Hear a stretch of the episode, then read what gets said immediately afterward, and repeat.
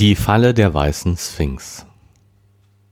Gegen acht oder neun Uhr morgens kam ich zu dem Sitz aus gelbem Metall, von dem aus ich am Abend meiner Ankunft die Welt überschaut hatte.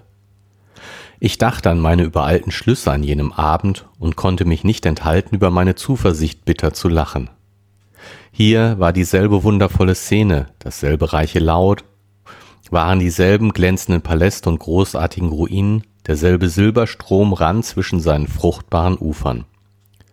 Die bunten Gewänder der schönen Leute bewegten sich zwischen den Bäumen hierhin und dorthin. Einige badeten genau an der Stelle, wo ich Wiener gerettet hatte, und das gab mir plötzlich einen scharfen Stich des Schmerzes. Und wie Flecken auf der Landschaft erhob sie, erhoben sich die Kuppeln über den Wegen zur Unterwelt. Ich verstand jetzt, was all die Schönheit des Oberwelksvolkes bedeckte. Sehr heiter war ihr Tag, heiter wie der Tag des Rindes auf dem Felde. Wie das Rind wussten sie von keinem Feind und sorgten sie gegen keine Not. Und ihr Ende war das gleiche. Ich dachte mit Schmerz daran, wie kurz der Traum des menschlichen Intellekts gewesen war. Er hatte Selbstmord begangen. Er hatte unbeirrt nach Behagen und Ruhe gestrebt, nach einer ausgeglichenen Gesellschaft mit Sicherheit und Dauer als Parole. Er hatte seine Hoffnungen erreicht, um schließlich hierzu zu kommen. Das Leben und Eigentum mussten einmal fast absolute Sicherheit erreicht haben. Der Reiche war seines Reichtums und Behagens sicher gewesen, der Arbeiter seines Lebens und seiner Arbeit. Ohne Zweifel war in jener vollkommenen Zeit kein Problem der Arbeitslosen, keine soziale Frage ungelöst geblieben. Und eine große Ruhe war gefolgt. Es ist ein Naturgesetz, dass wir übergehen, dass intellektuelle Beweglichkeit ein Entgelt für Wechsel, Gefahr und Unruhe ist. Ein mit seiner Umgebung vollkommen in Harmonie lebendes Tier ist ein vollkommener Mechanismus. Die Natur wendet sich an den Intellekt erst, wenn Gewohnheit und Instinkt nutzlos werden. Nur die Tiere haben Teil an der Intelligenz, die einer ungeheuren Mannigfaltigkeit von Bedürfnissen und Gefahren zu begegnen haben. So war, wie ich sehe, der Oberweltmensch bis zu dieser hübschen Schwäche gesunken und die Unterwelt zur rein mechanischen Industrie. Aber jenem vollkommenen Zustand hatte es bloß selbst zur bloß mechanischen Vollkommenheit an einem gefehlt, an absoluter Dauer. Offenbar war im Laufe der Zeit die Ernährung der Unterwelt, wie sie auch geschehen sein mag, gestört worden. Mutter Not, die auf ein paar tausend Jahre abgewehrt gewesen war, kam wieder, und sie begann unten. Die Unterwelt war mit Maschinen in Kontakt geblieben, und so vollkommen die auch sein mögen, so erfordern sie doch außer der Gewohnheit noch ein wenig Denken und so hatten die Unterweltler notwendigerweise mehr Initiative bewahrt als die Oberweltler, wenn auch weniger von jeder anderen menschlichen Eigenschaft. Und als ihnen anderes Fleisch ausging, wandten sie sich zu dem, was die alte Sitte bislang verboten hatte. So sagte ich, sah ich es bei meinem letzten Überblick über die Welt von 802.701. Es mag eine so falsche Erklärung sein, wie menschlicher Witz nur erfinden kann. So wuchs die Sache vor mir auf, und für mehr gebe ich es nicht aus. Nach den Anstrengungen, Aufregungen und Ängsten der vergangenen Tage und trotz meines Schmerzes waren dieser Sitz und der ruhige Ausblick und das warme Sonnenlicht etwas sehr Angenehmes. Ich war sehr müde und schläfrig, und bald ging mein Theo Theoretisieren in Schlummer unter. Als ich mich dabei ertappte, nahm ich meinen eigenen Wink an, streckte mich im Grase aus und genoss einen langen und erfrischenden Schlaf. Ich erwachte kurz vor Sonnenuntergang. Jetzt fühlte ich mich sicher davor, dass mich die Molokken im Schlaf überraschten, und indem ich mich reckte, stieg ich den Hügel zur weißen Sphinx hinunter. Ich hatte mein Brecheisen in der einen Hand und die andere spielte mit den Zündhölzern in meiner Tasche. Und jetzt kam etwas höchst Unerwartetes. Als ich mich dem Piedestal der weißen Sphinx näherte, fand ich die Bronzetüren offen. Sie waren im Boden versenkt. Da blieb ich kurz vor ihnen stehen und zögerte, Da blieb ich kurz vor ihnen stehen und zögerte einzutreten. Drinnen war ein kleines Zimmer und auf einem erhöhten Platz im Winkel stand die Zeitmaschine. Die kleinen Hebel hatte ich in der Tasche. Hier fand ich also nach all meinen sorgfältigsten Vorbereitungen zum Sturm auf die weiße Sphinx eine demütige Übergabe. Ich warf meine Eisenstange fort, es tat mir fast leid, dass ich sie nicht brauchte. Mir kam ein plötzlicher Gedanke, als ich zum Eingang mich bückte. Endlich begriff ich doch einmal die geistigen Operationen der Molokken. Ich unterdrückte eine starke Neigung zu lachen und trat durch den Bronzerahmen zur Maschine ein. Ich fand zu meiner Überraschung, dass sie sorgfältig geölt und gesäubert war. Ich habe mir seither gedacht, dass die Molokken sie sogar teilweise auseinandergenommen hatten, um auf ihre dunkle Art den Zweck der Maschine zu erfassen. Und als ich da stand und sie überprüfte und mich an dem bloßen Aussehen der Erfindung freute, geschah, was ich erwartet hatte. Die bronzenen Paneele glitten plötzlich in die Höhe und schlugen schallend in den Rahmen. Ich war im Dunkel gefangen. So dachten die Molokken. Ich kicherte lustig bei dem Gedanken. Schon konnte ich murmelndes Lachen hören, als sie auf mich zukam. Sehr ruhig versuchte ich das Streichholz anzuzünden. Ich brauchte nur die Hebel anzusetzen und konnte wie ein Geist verschwinden. Aber ich hatte eine Kleinigkeit übersehen. Die Zündhalser waren von der abscheulichen Art, die man nur auf der Schachtel anzünden konnte. Sie können sich vorstellen, wie meine ganze Ruhe verschwand. Die kleinen Bestien waren dicht über mir. Eine berührte mich. Ich schlug im Dunkeln mit den Hebeln nach ihnen und begann, in den Sattel der Maschine zu klettern. Dann legte sich eine Hand, eine Hand auf mich, dann noch eine. Dann musste ich einfach gegen ihre Finger kämpfen, die beharrlich an den Hebeln zogen, und zugleich musste ich nach den Schraubentasten, über die sie schlossen. Einen entrissen sie mir einmal fast. Als er mir aus der Hand rutschte, musste ich im Dunkeln mit dem Kopf umherschlagen. Ich konnte den Molockenschädel dröhnen hören, um ihn wiederzubekommen. Ich kam bei diesem letzten Handgemenge, glaube ich, mit genauerer Mut davon, als bei dem Kampfe im Walde. Aber endlich saß der Hebel und ich drückte ihn hinüber. Die haftenden Hände glitten von mir. Das Dunkel fiel vor den, von den Augen. Ich sah mich in demselben grauen Licht und Tumult, wie ich sie schon geschildert habe.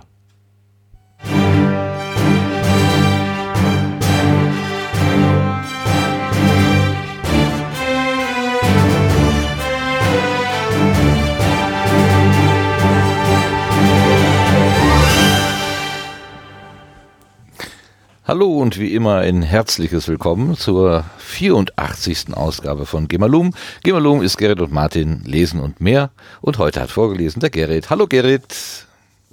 Hallo Martin, du kannst mich doch nicht zu Wort kommen lassen, bevor ich den Schluck genommen habe. Doch, doch, doch, doch, das habe ich genau Hallo lieber gemerkt. Martin, hallo liebe Zuhörerinnen und Zuhörer. Ja, jetzt ist er auf dem Weg nach Hause anscheinend. Also, Ja, wenn so ich das aus. richtig verstanden habe, drückt er jetzt die letzten Hebel und Knöpfe und ähm, Dann und, ist er wieder auf dem Weg zurück durch die Zeit. Aber er, er wird doch wahrscheinlich ähm, nicht genau an dem Ort ankommen, wo er losgefahren ist, weil sie haben die Maschine ja äh, in der Zukunft bewegt, diese Molokken. Boah, schlauer Gedanke, ja. Ja? Wer weiß, wo er sich den Kopf stößt, wenn er jetzt nach Hause kommt, in, in, also im nächsten, im nächsten Mhm. Teil. Fiel mir gerade so auf beim Lesen. Ja, hab, das es stimmt. Ist, ist lustig, wenn jemand vorliest, äh, sieht man und hört man nochmal andere Dinge, als wenn An man es andere selber Sachen, als liest. wenn man es selber liest. Ja. Ja, das stimmt. Das ne? ist- Aber ja. Ist mir auch aufgefallen. Ja. Ja, bin ich mal gespannt, ob er das berücksichtigt gleich. Beim nächsten Mal. Beim nächsten Mal. So, ja. Wollen wir wieder vorne anfangen? Achso, ich wollte noch sagen, Ja. das ist äh, Teil 13 von diesem Buch. Und das ist das fünftletzte Kapitel. Also vier haben. Passiert ja noch einiges. Einiges wird noch passieren. Ja, ich habe ja letztes Mal schon gesagt, äh, es muss ja noch so eine große ähm, Würdigung geben. Also diese, diese am Anfang eingeführte Zuhörerschaft, die wird ja irgendwie ihren Senf noch dazugeben wollen. Ja, aber fünf Abschnitte, das kommt mir jetzt schon ganz schön viel vor. Ja, Oder er also das hätte ich jetzt nicht noch. gedacht. Oder er verfährt sich noch irgendwie. Ja, Ja, keine Ahnung. Ja, ich, schauen wir mal. Ich, ich hatte ja beim, beim ersten Durchlesen, habe ich dann nur auf den Titel geguckt und dachte, die Falle der weißen Sphinx, wieso ist denn das eine Falle? Wieso ist das eine Falle? Und dann, es dauerte eine Weile, bis ich dahinter gekommen bin, dass die Morlocken ihn natürlich tatsächlich dahin gelockt haben, indem sie einfach die Türen aufgemacht haben und Ja. äh, dann äh, er dann so einfach von in innen das, zumachen. Genau, er war dann drin und dann zugemacht. Das ist natürlich eine Falle, klar. Und das Ja. ist halt innerhalb der weißen Sphinx, ganz klar. Aber er war so, er war ja wirklich der Meinung, es würde eine demütige Übergabe geben. Steht ja sogar hier Hm. wörtlich. Na, ja, jein. Also erst denkt er an die demütige Übergabe und dann, äh, dann kommt mir kam ein plötzlicher Gedanke, als ich Ach, das ist der nächste Satz. Ach ja, ja, ja, ja, ja. Er, er wirklich, er, er denkt es, er denkt es tatsächlich für einen Augenblick, dass er die Morlocken quasi besiegt hat und sie ihm Ja. jetzt mehr oder weniger reumütig seine Zeitmaschine zurückgeben. Dem, genau. Und dann bückt er sich und denk, äh, denkt sich, äh, nee, es ist eine Falle. Ach, it's a trap, genau. Und dann unterdrückt er aber eine starke Neigung zu lachen. Also das ist ihm dann doch Ja, weil er aber ja weiß, dass er einfach nur auf die Zeitmaschine äh, äh, steigen muss, um dann dem Gefängnis, also selbst mit geschlossenen Türen, einfach rauszukommen. Ja, ja. Weil Raum ist ja keine Dimension, die ihn interessiert. Ihn interessiert ja die Zeit. Genau. Genau. Ah ja. Ja, ja. Okay, aber das, ich habe jetzt so mitten, mittendrin angefangen. Wollen wir wieder vorne anfangen? Ja. Ist nicht so lang diesmal. Ja nur Nee. ich habe wieder ziemliches Glück gehabt. Ein super kurzer Abschnitt. verhältnismäßig wenig. Aber ja, er, er, er guckt sich das Ganze nochmal an. Er hat ja jetzt den Plan, er hat ja seine äh, sein Werkzeug, seine Waffe, wie auch immer, dieses, dieses Brecheisen da und die Streichhölzer. Das, Ja, das hat er sich ja gut wo- zurechtgelegt, ne? Ja, genau. Wovon aber von den Streichhölzern sind ja nur noch ein paar übrig, weil die sind ihm ja geklaut worden im Wald. Ja.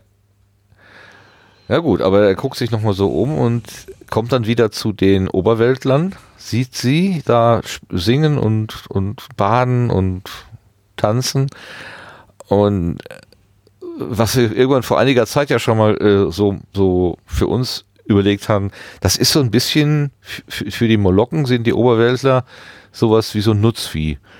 Ja. Man, man, wenn man Hunger hat, holt man sich eins und ansonsten pflegt man sie gut, weil damit sie ja, Ne? bei guter Gesundheit sind. Ja. Und hier wird es tatsächlich in Worte gekleidet, ne? Wie das Rind wussten sie von keinen Feinden und sorgten sich gegen keine Not. Ja, da habe ich, also wenn ich manchmal so Nutzvieh auf der Weide sehe, dann denke ich auch, ist das jetzt eigentlich ein schlechtes Leben? Oder ist das ein gutes Leben? Ja, wenn sie auf der Weide sind, ist es wahrscheinlich eher ein gutes Leben. Ne? Auch wenn man weiß, am Ende steht der Schlachter oder der äh, heute wird ja gerne, also was ist das gerne, aber ich habe schon mal davon gehört, dass es den sogenannten Weideschuss gibt, dass man um den, um, um das Stresshormon nicht im geschlachteten Tier zu haben oder in dem Fleisch zu haben, äh, erspart man dem Tier die Transport und erschießt es Okay. einfach auf der Weide mit dem sogenannten Weideschuss. Ja, also das, da, äh, davon, dass das gerade bei so, ja, weiß ich nicht, Urrinder, also jetzt nicht die, nicht so hochgezüchtete Rassen, sondern eher, ah, wie heißen die, Heckrinder oder weiß ich nicht, also irgendwelche, Genau. dass, dass man das bei denen, also da hatte ich schon mal von gehört, dass Ja. man auf der Weide die Tiere schon tötet und dann, dann tot transportiert. Ähm, aber dass das Ist- sozusagen normal wird, das hatte ich noch nicht gehört. er hat auch mit, äh, äh, wie nennt man das denn? Ähm, tierfreundlichem, ja, äh, Schlachten. zu tun, genau. Weil man einfach sagt, Ja. äh, wenn, wenn man die Tiere einfach aus ihrer, da wo sie sich gerade noch gemütlich äh, bewegt haben, wenn man sie einfach da herausreißt, ist das freundlicher, tierfreundlicher, als wenn man sie erst noch, äh, was weiß ich, weit, wie weit durch, mit dem LKW durch, durch die, die, Gegend, Gegend fährt. Ja, ja genau, so. nein, auf jeden Fall. Und ja, würde mich jetzt mal interessieren, ob man das wirklich dem Fleisch anmerken kann. Das finde ich jetzt schon eine spannende Frage. Ja. Habe ich also schon öfter mal gehört, auch ähm, bei konventionellen. Ähm, ich hatte mal so eine Doku gesehen, da hatte ein, ein Hof irgend so eine alte Wildschweinrasse oder irgendwie sowas. Und das war mehr so ein Hobbyprojekt. Aber der, ja. äh, das war glaube ich auch ein, Sch ein, Schlachter oder so. Jedenfalls, ähm, äh, zum Schlachten wurden die immer in so ein extra Gatter geführt, wo es dann nur noch eine Tür nach, nach drinnen gab und da war dann im Prinzip die, der, der Schlachtraum und so weiter. Und mhm. um den Tieren, den, die irgendwie, also wenn, wenn man die Tiere nur ein einziges Mal in dieses Gatter bringt und vorher nie, äh, dann wittern die irgendwie ungemach. Also dann. Ah, ja, jetzt, das ist hier, hier ist komisch. Hier ist das komisch, ist nicht gut. Genau. ja, keiner. Und die haben dann einfach diese Tür da immer offen gelassen und die, die Tiere sind durch, über den ganzen Hof getollt, sind auch mal da rein und dann mal nicht da rein oder so. Für die war das irgendwie an dem Tag, wo sie geschlachtet wurden, völlig normal, da reinzugehen. Und das war aus, genau aus dem Grund, um da ähm, kein, keine Aufregung zu haben, keinen Krach zu haben, keinen Stress zu haben. Ähm, hm. Das war eine ganz irre, das war eine ganz irre Doku, weil ich meine, Schlachter neben den Tieren das Leben, das ist ein Töten, ganz klar. Und die äh, müssen das dann natürlich auch tun, sonst, nee, du kannst nicht mit deinem, was auch immer, Bolzenschussgerät, Messer oder wie auch immer, ich weiß jetzt nicht genau, wie, welche Methode, aber du kannst ja nicht einfach anfangen und dann aufhören oder so, sondern musst es dann ja. machen. Und trotzdem, diese diese kräftigen Typen mit den blutigen Schürzen, die hatten sowas wie Ehrfurcht vor den Tieren. Das, mhm. das war eine ganz seltsame Kombi, aber hat mich, also hat mich schon positiv angesprochen, weil es einfach, es ging nicht einfach nur um Blut, äh, äh, äh, Blutrausch, nein, wie nennt man das denn? Nein, das sowieso ne? nicht, aber es ging auch nicht nur ums Essen machen. Nee, war, war auch irgendwie, es war so eine, ich weiß nicht, eine Dankbarkeit oder so, keine Ahnung. Also es, war, es lag, also hätte ich diesen, diesen in meinen Köpfen groben Schlachtern gar nicht so zugetraut. Aber die hatten tatsächlich irgendwie einen Sinn dafür, dass sie sagten, okay, wir nehmen dem Tier jetzt das Leben, um ein Lebensmittel daherzustellen, aber wir machen das jetzt auch so, dass es für alle, die hier sind, auch für das Tier so angenehm wie möglich ist. So. Hm, ja. Okay. Ja, und in gewisser Weise, also ich meine, ich ähm,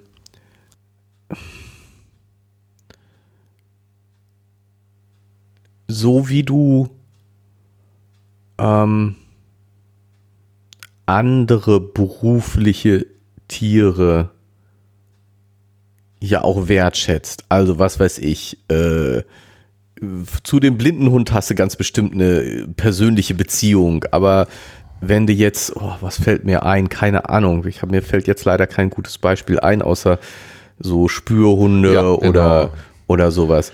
Und ähm, ich meine, du, du zwingst diese Tiere zur Arbeit. In gewisser Weise. Also zwingen, ich meine, du nutzt den mehr Spiel, oder bei, weniger zwingen, bei aber. Bei den Suchen nutzt man doch, glaube ich, den Spieltrieb aus. Ja bei den, also wenn du jetzt so ein, so ein, so ein Ochse bist, der vor einen Flug gespannt ist, das ist schon eher Zwang. Der kriegt dann eins übergebraten, mhm. wenn er nicht einfach die gerade Linie zieht, so. Aber so, ja, so ein so. Spürhund, der, für, ich glaube, für den ist das alles nur Spiel. Der kriegt dann hinter eine Belohnung, wenn er dann was gefunden hat oder auch nicht. Ja, gut, okay, aber also aber oder Reitpferde. Also ich meine, mhm. du reitest auf so einem Zossen rum und äh, ähm, ist das für den Zossen immer angenehm? Das frage ich mich ja bei diesen Dressurpferden immer. Also das, das finde ich so also unnatürlich. Diese, diese also ich, ich habe da überhaupt keine Ahnung. Aber wenn ich das sehe, denke ich immer, würde ein Pferd freiwillig solche Pirouetten drehen oder diese komischen Verschränkungen? Ja, aber andererseits, also gerade beim Dressurreiten, gerade beim Dressurreiten, ich glaube nicht, dass du ein Pferd dazu bringst, so rumzutänzeln, wenn es das nicht selber will. Tja. Weil ich meine, äh, was willst du denn tun? Och, ja, du hast es vielleicht beim Training so eine, so eine, wie heißt das, Gerte oder Peitsche oder so und dann gibst du dem mal hinten, oder die, ja, ja, Sporen gibt's nicht mehr, ne? Äh, dass man dem Ja, Pferd die aber, ja, aber selbst wenn, also sagen wir es mal so, beim, beim Springreiten äh, hat es Tierquälereien gegeben, weil dann wurden die Hindernisse mit Stacheldraht äh, furchtbar. umwickelt, Ja, sodass ja. die Tiere sich verletzt haben, wenn sie nicht drüber gesprungen Ja, sind ja. und so. Also ähm, und, und du, du, du treibst das Tier an, eben mit Gärte und Sporen und so, und du musst jetzt und du sorgst dafür, dass es nicht ausbrechen kann und dann muss es über dieses Hindernis. Also das, da kann ich mir Quälerei vorstellen, um ein Tier anzutreiben, äh, darüber, ein Pferd anzutreiben, darüber zu springen. Aber bei Dressur, wie willst du einem Pferd antreiben, schön auszusehen? ja. Ne, so, äh, was willst du tun, wenn es das nicht tut? Die Gärte geben ja, dann prescht es nach vorne und versucht dem zu entkommen und zu fliehen. Äh, Das ist nun mal das, was Pferde tun. Die laufen weg. Die, wenn du irgendwas tust, fangen die an zu laufen. Aber ist der Kopf nicht so nach unten gebunden, so eng? Also Das sieht auch manchmal so komisch aus. Aber ich, ich, ich, ich rede mich hier wahrscheinlich um Kopf und Kragen. Ich habe keine Ahnung. Vielleicht ist das alles ähm, Pferdeflüsterei und die Pferde tun das aus, aus freien Stücken. Wie, wie, gibt ja so, so äh, gibt ja die Pferdesprache irgendwie, ne, wo man dann äh, sogar wilde Pferde durch angucken oder nicht angucken oder durch ganz, ganz bestimmte Körperbewegungen bekommt man dann die Tiere dazu plötzlich, dass sie neben dir stehen oder so. Und das sieht aus wie Magie, aber das ist einfach nur eine Form von Bild- oder Körpersprache, die die Pferde Ja. verstehen. Und wenn man diese Sprache lernt, dann kann man das auch, kann man mit denen so umgehen. Also das, das ist schon Ja, faszinierend. Vielleicht ist das beim ich- Dressurreiten auch, keine Ahnung. Ja, ich, und ich denke, dass es eben bei, gerade beim Dressurreiten, ich meine, so wie, ja, bei, bei anderen Pferdesportarten auch, äh, kannst du nicht jede Sportart mit jedem Pferd machen. Ne, das, das, Ja. das Pferd muss das schon wollen und ich kann mir das schon vorstellen. Gut, ich bin jetzt auch nicht der Pferdeexperte, aber ich kann mir schon sehr gut vorstellen, dass es Pferde gibt, die schön aussehen wollen, die gefallen wollen. Das kann schon sein. Das kann schon gut sein. Ne, so, und, und das ist, und das würde ich jetzt sagen, ist so ein bisschen Voraussetzung für, um ein gutes Dre- Dressurpferd zu sein. ja. Ne? ni- Nicht jedes, das ist eben auch nicht für jedes Pferd was. So- So wie nicht jedes Pferd äh, äh, das schnellste Pferd sein will. Genau. Also ich kann mir, ich kann mir, ich würde jetzt auch Voraussetzungen, dass so ein, so ein, so ein Galopppferd auch einen eigenen Ehrgeiz hat. Das will das schnellste Pferd sein. Vermutlich. Ja, es wird auch trainiert und es Ja, wird ja, auch ja, angetrieben und es wird auch und so weiter und so fort. Aber nee, die Tiere haben auch einen eigenen Willen. Und ich glaube, so, so richtig gute Sportpferde kriegst du nur, wenn die das auch wollen. Ja. Ich habe hier gerade einen ein Bericht von fr.de. Was ist das? Frrr, frrr. Äh, Frankfurter Rundschau? Keine Ahnung. Da steht ähm, vom 13.08.21, ob Springreiten, Vielseitigkeit oder Dressur, professioneller Reitsport ist Tierquälerei, sagt Expertin Jana Hoger von PETA Deutschland. Da war doch, glaube ich, bei den, äh, was waren denn das? Olympische Spiele? Da gab es auch so einen, so, einen, so einen Mehrkampf der Frauen, moderner Fünfkampf oder so. Und eine Disziplin war, glaube ich, Springreiten. Und da ist eine deutsche Teilnehmerin so ausgerastet und hat, also die hat das Pferd dann nicht mehr ähm, pferdegerecht bewegt, sozusagen. Da gab es so einen großen, äh, einen großen Aufschrei.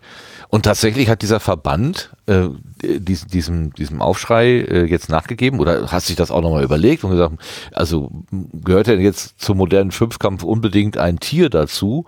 Und hat das dann durch ein Fahrrad ersetzt. Das finde ich eine wirklich coole, coole Idee, dass man sagt, ja, okay, wir lassen das jetzt weg, wir nehmen den Drahtesel statt den echten Esel. Weil die, äh, genau, das, ich glaube, ein Argument war, ähm, wer jetzt nur speziali spezialisiert ist auf den Pferdesport, der hat einen ganz anderen Zugang als jemand, Zum Pferd. der das nur äh, als eine von fünf Disziplinen macht und die hatten noch nicht mal ihre eigenen Pferde. Ich glaube, die wurden da irgendwie zugelost. Und, Ja. Und das war Und dann, dann- genauso, genau wie du gesagt hast. Die, die hatte nämlich dann ein Pferd erwischt, was keinen Bock hatte. Und sie hat da oben drauf äh, ihr, das, ihr das Beste gegeben, aber das Tier hat einfach gesagt, ja, ich will nicht. Ne? So, und da, Ja. damit hatte sie ihren gesamten Vorsprung, den sie aufgebaut hatte, kaputt gemacht. Und das ging ihr so auf die Nerven, dass sie dann auf das Pferd eingeschlagen hat oder so. Also da, da ist ihr irgendwie die Sicherung Ja. durchgegangen. Und dann hat man gesagt, also nee, das geht so nicht. Also man man kann nicht das Tier darunter leiden lassen. Ähm, wenn dann auch noch Leute drauf sitzen, die eigentlich zu den Tieren überhaupt keinen Draht haben, was sie auch nicht ja, haben eben können. genau. Und, ne? und ich meine, genau, und, und, und es ist eben kein Gerät. Es ist Ja. eben schon ein Wesen mit eigenem Willen und so. Und ich, ja, und ich wäre jetzt relativ sicher, dass das, wenn, also spätestens wenn du da im Spitzensport bist, dass du dann schon eine besondere Beziehung zu deinem Tier hast. Es hat auch in den Spitzensport Tierquälereien gegeben. also ja, die, ja. diese dieses Stacheldraht um die um die äh. Äh, Hindernisse beim Springreiten, da bin ich ziemlich sicher, dass es das gegeben hat, dass ich mir das jetzt nicht ausgedacht habe, sondern dass ich das irgendwo gehört habe. Ähm, und ähm, insofern, ja, gibt es auch. Aber ich, die, die Leute ha wir haben auf jeden Fall eine Beziehung zu ihren Pferden. Also äh, das, da bin ich jetzt ganz sicher, das denke ich auch. dass, dass äh, es da auch Ausraster und äh, sonst was gibt. Aber ähm, naja, es gibt auch Eltern, die ihre Kinder quälen. Also insofern ähm, wird es auch Pferdefreunde geben, die ihre Pferde trotzdem quälen, die sich Pferdefreunde nennen und ihre Pferde trotzdem quälen. Aber das ist nicht der Normalfall, ja. sondern wer Reitsport macht, der hat eigentlich eine gute Beziehung zu seinen Pferden. Das sollte man denken. Ne? Obwohl, wenn dann der Ehrgeiz dazu kommt, stell dir vor, du hast einen besten Tag des Jahres, bist voller Adrenalin und dein Pferd hat den schlechtesten Tag des Jahres. Und dann, Ja, aber das ist Zossen, gen- beweg dich jetzt. Du kannst das doch. Im Training hast du das so oft gut gemacht. Und heute, ja, ach, nö, gib mir mal eine Mohrrübe. Ja, aber das, das ist wie, wie äh, wenn du, was weiß ich, Tennisdoppel spielst oder, Ja, äh, oder genau. so. Ich meine, dass du, dass du nicht alleine, äh, dass du in einem Team bist und Ja. äh, das, äh, Ja, das stimmt natürlich. Wenn man das dann als Teamsport sieht, du kannst ja auch als, das hatten wir doch glaube ich letztes Mal auch, ne? als Fußballer, du hast den besten Tag deiner, deiner, deiner Karriere und die zehn anderen da um dich herum, die schlurfen da so, so müde. rum. äh, machst du halt. Sag, sammelst du ein Tor nach dem anderen ein. Ja, genau. Ja gut, dann ist Tiersport ein Teamsport. Das, ja, das kann man. Und dann Ja, ist es kein, aber andere- dann ist es kein Gerät, sondern ein Partner. Genau, genau. Also ich, denke, das ist so der Gedanke, dass man das als Partner sieht.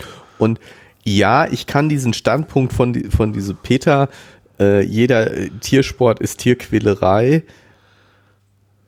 kann ich verstehen, weil es natürlich nicht was Natürliches ist. Aber äh, da sind wir wieder bei dem Schlachten. Was wäre denn die Alternative? Zum Reiten, Ach so, ich dachte zum, zum Schlachten. Wildschweine schlachten, zum Tofu? nee, Essen? ja eben genau die Tiere gar nicht zu haben. Ja. das ist der der Punkt, ne? Ja. Und ist nicht Leben besser als ein überwiegend angenehmes, wenn auch vielleicht nicht ganz natürliches Leben zu haben? Ah ja, da sind wir aber wieder bei unserer Geschichte, ne?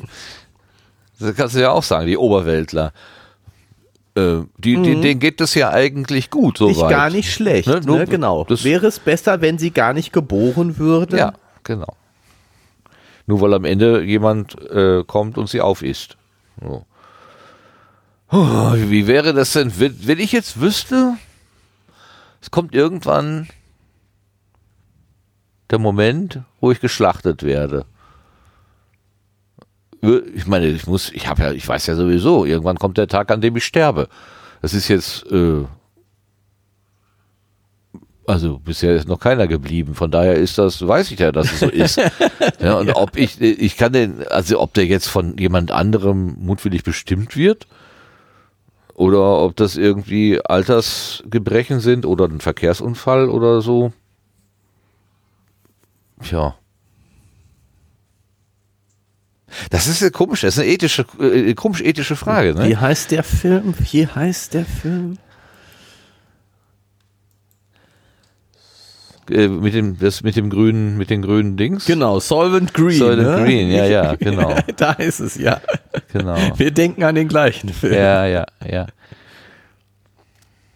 Ha!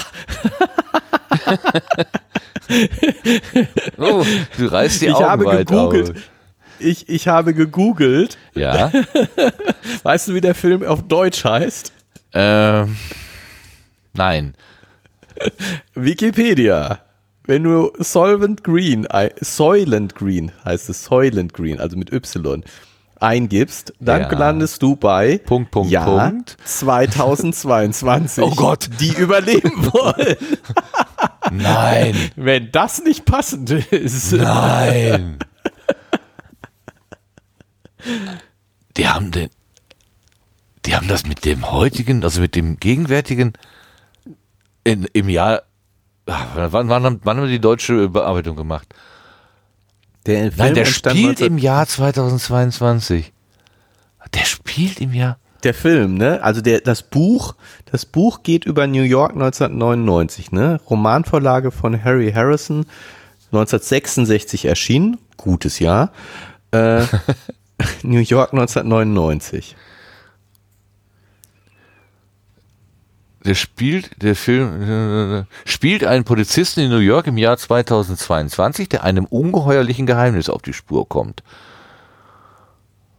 Mögliche Folgen exzessiver Nutzung endlicher Ressourcen, Umweltverschmutzung, Klimawandel und Überbevölkerung. Hatten wir nicht gerade 8 Milliarden? Mhm.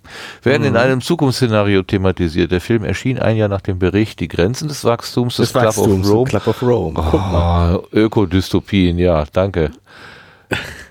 Ach du Scheiße. Ja, es geht auch, glaube ich, darum, dass man, um die Menschen ernähren zu können, einfach die Ältesten zu diesem Essen umwandelt, ne? So Ja. die Nahrungstabletten oder was. Diese grünen Dinger Im halt. Jahre 2022 hat der Mensch seine natürlichen Lebensgrundlagen fast vollständig zerstört. In New York City leben 40 Millionen Menschen. Dem Großteil der Menschen mangelt es an Wasser, Nahrung und Wohnraum. Lediglich einige Politiker und reiche Bürger können sich sauberes Wasser und natürliche Lebensmittel zu horrenden Preisen leisten. Zu den Wohnungen der Wohlhabenden gehören in der Regel Konkubinen, die mit dem Mieter als die dem Mieter als Sklavinnen dienen. Inmitten des Chaos führen der Polizist Robert Thorn und sein, Thorn und sein älterer Mitbewohner Saul Road ein trostloses Dasein. Road kennt noch die Welt mit Tieren und richtiger Nahrung, Gemüse und Fleisch statt Soylent Red und Soylent Ye- Yellow, nehme ich mal an. Soylent Gelb kann ich nicht aussprechen. Roth recherchiert für Thorn, Thorn als sogenanntes Polizeibuch. Auflockern findet die tristes Leben allein durch die Dinge, die Thorn immer wieder aus den Wohnungen reicher Leute mitgehen lässt.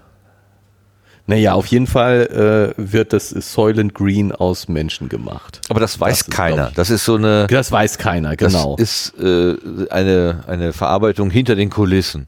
Das weiß dann eben nur so eine verschworene äh, ja, Tätergemeinschaft. Aber guck mal, in dem Buch kommt das gar nicht vor. Im Wie? Roman New Yorker 1999 von Harry Harrison, erschien 1966, wird ein dubioser Superreicher eher zufällig bei einem Einbruch ermordet. Ein Polizist lernt daraufhin im Zuge seiner Ermittlungen die Welt der Superreichen kennen. Diese leisten sich nicht nur Konkubinen, sondern auch echtes Fleisch. Das Komplott zur massenhaften Verarbeitung von Menschen zu Nahrungsmitteln zur Versorgung der gesamten Bevölkerung existiert im Buch nicht. Es enthält aber vergleichbare Schilderungen zu den katastrophalen und höchst ungerechten Lebensverhältnissen. Der Roman endet mit einem resignierenden Polizisten. Der Romanautor war mit dem Film nicht zufrieden. Er meinte, die Einführung des allgemeinen Kannibalismus in die Geschichte würde sie boulevardi- boulevardisieren und ihr Niveau senken. Sein Hauptziel sei gewesen, die Perversität der Welt der Superreichen in der Zukunft zu zeigen. Ja, das stimmt. Das ist, äh, ändert den Tenor schon deutlich. Ja, ja, ja.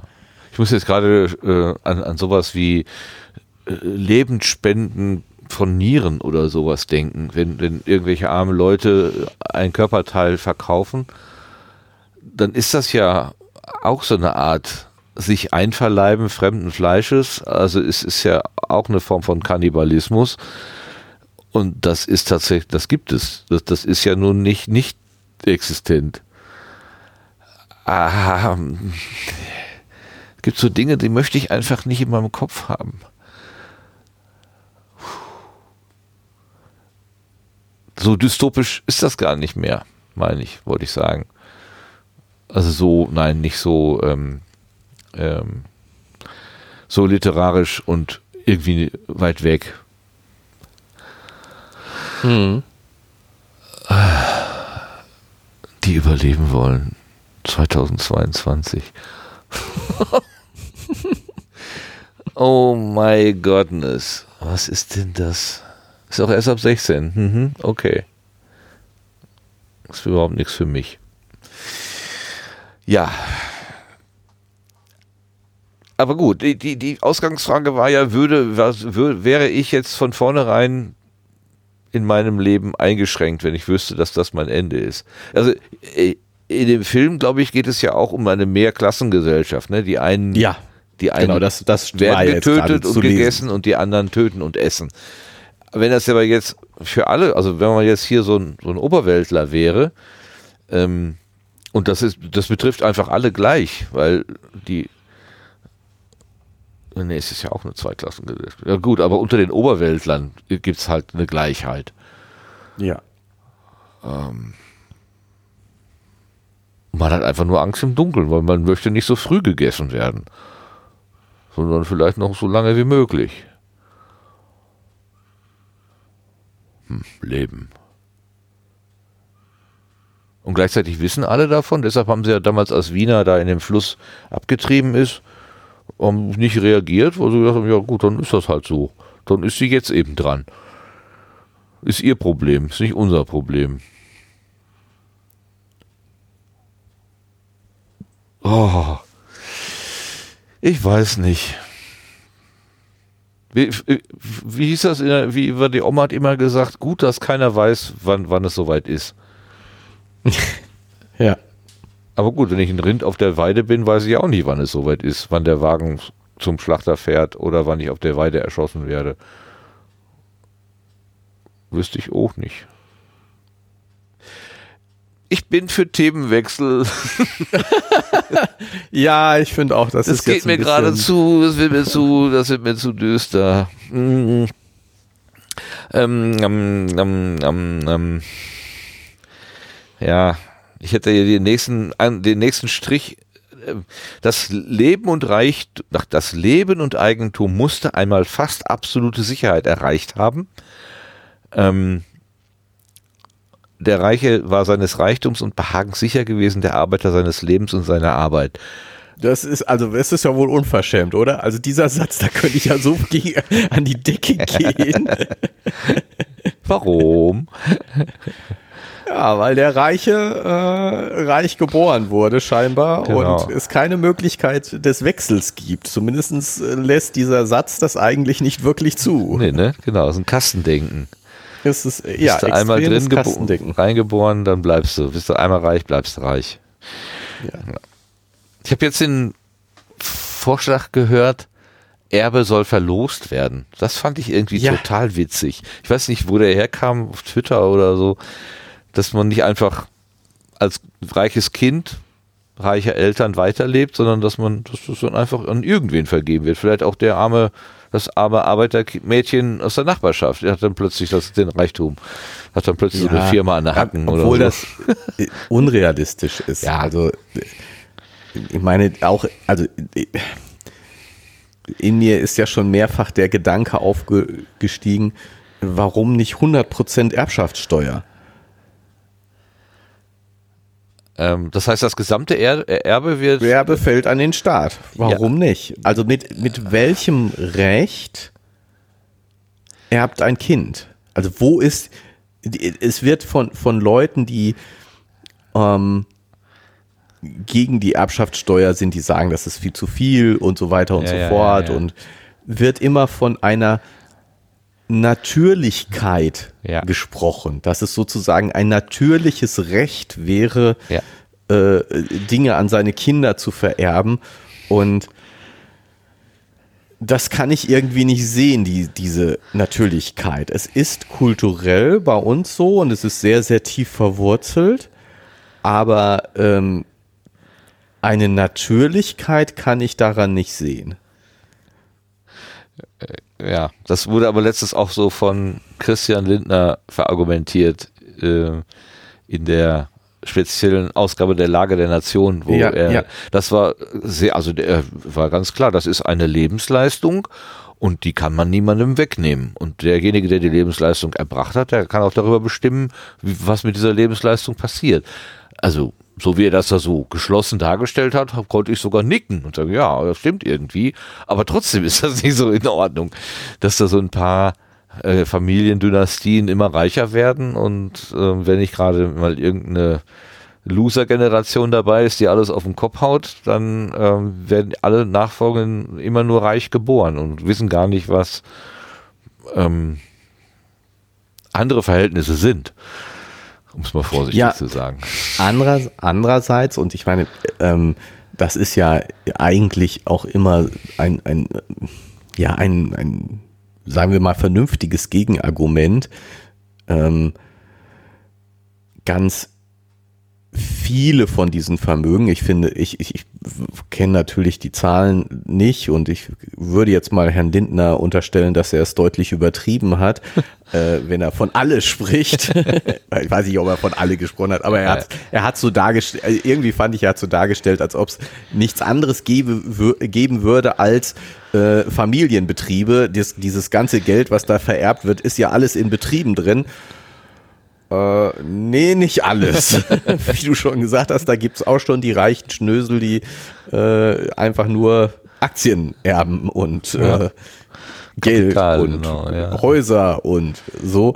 Aber, aber äh, klar ist natürlich, diese, diese ganz viel wird Betriebs, werden Betriebsmittel vererbt, Firmen vererbt und ähnliches. Und da ist es natürlich schon schwierig. Ähm, wenn die jetzt zum, also wenn die an den Staat fallen würden, was will der ganze, will der Staat mit äh, den ganzen Betrieben? Äh, ja. Der Staat als Wirtschaftsführer äh, ist nicht so das Beste. Kommunismus. Das, äh, ja, die, muss jetzt nicht gleich Kommunismus schreien, aber dass, dass Staatsbetriebe nicht so nicht so effektiv wirtschaften wie Privatunternehmen das liegt irgendwie so ein bisschen auch in der Natur der Sache, was nicht heißt, dass es für bestimmte Sachen nicht trotzdem sinnvoll wäre, wie zum Beispiel äh, Infrastrukturbetriebe, dass die dann ja. trotzdem auch wenn sie nicht so effektiv sind, aber wie auch immer, also lange Rede, kurzer Sinn, ähm, dass, dass so ein Familienunternehmen, äh, ein Familienunternehmen in gewisser Weise bleiben sollte, da würde ich ja zustimmen. Ähm, und und, das in, und in gewisser Weise finde ich ja auch ein Familienunternehmen, das langfristig denkt, dass das ähm, ja ganz ganz anders an das Wirtschaften rangeht, zumindest wenn es gut läuft, anders an das Wirtschaften an, äh, rangeht als eine Aktiengesellschaft. Oh ja, ja, ja, ja. ja. Ähm, äh, finde ich ja finde ich ja gut und richtig jo. und deswegen ähm, natürlich wäre es möglich, was weiß ich, mit dem Tod des Eigentümers wird die, jede Firma in eine Aktiengesellschaft umgewandelt und das Geld geht an den Staat. Oder die Mitarbeiter bekommen das. So, die, also ja, so und da sind wir nämlich jetzt dein eigener Chef funktioniert auch nicht, aber nur herumgesponnen. Ja, genau. Ja, und, und nein, was, worauf ich, also von wegen, was für mich gegen das Verlosen spricht, ja. ist, ähm, dass zum Beispiel in, also bei den Familienunternehmen wird es ganz, ganz deutlich, ähm, dass ähm, die, die Leute, die das erben, schon ja schon sehr lange vorher wissen, dass sie es erben werden Ja, okay, und da sich rein. darauf vorbereiten. Ja. Ich will jetzt nicht sagen, ihr ganzes Leben darauf vorbereiten. Und ich, manchmal ist das auch nicht gut und so weiter und so fort. ja. Aber äh, jemand, der überhaupt nicht darauf vorbereitet und das jetzt zufällig erbt, ob das immer so eine gute Idee ist, das wage ich zu bezweifeln. Das stimmt. Da gibt es doch auch so Hollywood-Streifen, ne? wo dann irgendwie jemand äh, aufgespürt wird und dann, ja, sie haben jetzt hier Firma geerbt oder großes Vermögen geerbt und so weiter und dann, äh, weil die Person eben nicht den gleichen Weg gegangen ist wie der derjenige, der das Vermögen oder die Firma aufgebaut hat, äh, dann passieren irgendwie so seltsame Sachen, weil dann wird plötzlich das Geld irgendwie ganz anders eingesetzt oder die Firma anders geleitet oder irgendwie sowas. Ja. Oder so, so Verwechslungskomödie. Das ist so, gibt so, so ein ganzes Genre, glaube ich. Ja, also verlosen ist vielleicht jetzt nicht so die, die beste Idee, aber einfach zu sagen, kann man das nicht irgendwie mal so ein bisschen brechen? Ja, also dass, dass wir das, dass man das irgendwie bricht, dass, also weil, und, und ich war, wo war, war, war das auch bei dem Lindner jetzt in dem Interview? Also äh, äh, erstmal Empfehlung, diese Lage der Nation hören. Ich fand dieses Interview mit Lindner wirklich ziemlich cool, Ja. weil Er kam gar Ja. nicht so schnöselig rüber, ne? Ja, äh, ähm, also doch noch besser fand ich ja das Interview mit dem Justizminister. Buschmann. Das war ja eine Nee, Woche vorher oder so. Marco Buschmann kann Marco sein. Buschmann, doch, richtig. Ähm, weil ähm, der, der machte einen wahnsinnig kompetenten Eindruck einfach auch. Aha. Überraschend. Also, Ne, für, so, für so, so wirklich so, ja, und, und unglaublich, unglaublich differenziert, ne, so, ähm, ja, im Prinzip ja, aber da gibt es dieses Problem und Ja. im Detail äh, haben wir da noch das Problem und so. Das war richtig gut. Das war auch. wirklich mit Tiefgang. Also so ähm, äh, gute Fragen und super Antworten. Also wirklich, wirklich gut. Und, und bei Lindner war es, ich fand nicht ganz so viel Tiefgang. Er ist ein bisschen mehr an der Oberfläche geblieben. Ähm, zum Beispiel eben jetzt mit diesem Erben und, und dieses, dieses, er hat, ich kann es natürlich jetzt, ich habe es nicht mehr ganz genau parat, aber ich finde, er hat ähm, in gewisser Weise die Tendenz des äh, Monopoly-Spiels, das, genau, Ja, Ja, ich meine, das ist hatte- hatte. Philipp Monopoly ja- macht doch keinen Spaß. Aber natürlich macht Monopoly Spaß. das war sehr schön. Genau. Ja, klar, aber ich meine, das hat, das hat, hat äh, Philipp ja angesprochen, Genau. dass eben die Tendenz des Kapitalismus da ist, dass ähm, äh, Kapital sich immer weiter akkumuliert. Genau. Und dass ähm, we- wenn, wenn dem einfach freien Lauf gelassen wird. Ne? Wer einmal angefangen hat und das passiert zufällig, ähm, ja, Aber so, dann, ist so der, dann ist der Weg mehr oder weniger äh, vor, vorgegeben. Ne? vor, genau. Also ne? nach der Dann zweiten oder dritten Runde, dann kann man im Grunde aufhören zu spielen, weil man dann weiß, wenn man jetzt noch drei Runden spielt, ist eh klar. Da, wo das meiste Geld sitzt, kommt noch mehr hin. Es regnet immer dahin, wo es schon nass ist. Wie, Genau. wie ne, Oma das, sagt. ist, das ist so, wie beim, als das Universum gestartet ist, Mhm. äh, gab es Materie, äh, Energiefluktuationen, Materiefluktuationen und äh, daraus haben sich jetzt Galaxien und Planetensysteme gebildet. Ist doch ein Naturgesetz, dass die Reichen immer reicher werden, siehste. Da können wir gar nichts gegen machen. ja, sagen wir so, es ist ein, äh, wenn man Dingen seinen Lauf lässt, dann akkumulieren sich äh, unter bestimmten Dynami bestimmte dynamische Systeme haben die Tendenz, dass sich äh, Dinge akkumulieren, wie zum Beispiel Galaxien im Universum oder Kapital im Kapitalismus. Aber, aber Es- was ist denn dann mit ähm, Spitzensportlern, zum Beispiel aus der Tenniswelt oder so, die durch ähm, gute Leistungen und auch Werbeverträge zu viel Reichtum gekommen sind und ein paar Jahre später bankrott sind. Wie geht das denn? Nach der Und Theorie müsste sich doch das Geld da eigentlich ansammeln, weil ja schon so viel da ist. Ja, und das passiert auch manchmal. Mhm. Das passiert auch manchmal. Aber da sind wir wieder bei dem, ähm, was ich eben äh, so dieses Erben, ne? Also, und ich- ich befürchte mal, ähm, wo habe ich das denn jetzt noch gehört? Keine Ahnung, also, ähm, aber ein aktuellen Hinweis war, glaube ich, in methodisch inkorrekt, jetzt in irgendeiner älteren Folge. Aber egal. Ähm, also, worauf ich hinaus will, ist, ähm, dass die Leute, die viel Geld erben, ne, Ja. die, die reich geboren Mit dem Wurden. goldenen Löffel im Mund. Genau. sozusagen, dass die so wie so wie ich gesagt habe, ne, die die Firma, du, du wirst darauf vorbereitet, die Firma zu führen. Die werden auch ihr Leben schon darauf vorbereitet, in einer reichen Gesellschaft, in einer reichen Umwelt. Ja, zu nach den leben. Regeln der reichen Gesellschaft auch. Genau, Ja. den Habitus. ja. Und Den diese Sportler, die oder Ah ja, Neureiche. Lotto-Millionäre. Genau. genau. Neureiche. Die haben, die haben diesen Habitus nicht. Ja. Und dass das eben durchaus einen Unterschied macht, ja. wie du wo ankommst und was du tun und lassen kannst. Und das ist deswegen, also auch bei den Neureichen wird es, äh, nein, bei den nicht-Neureichen, bei den Altreichen, Ja. bei den geerbten Reichen wird es Leute geben, die ihr Geld verplempern und nachher ohne Die dastehen. berühmte dritte Generation. Die erste Generation baut auf, die zweite hält, weil die ja noch gesehen hat, wie, viel Arbeit da drin steckt, und die dritte haut's dann kaputt.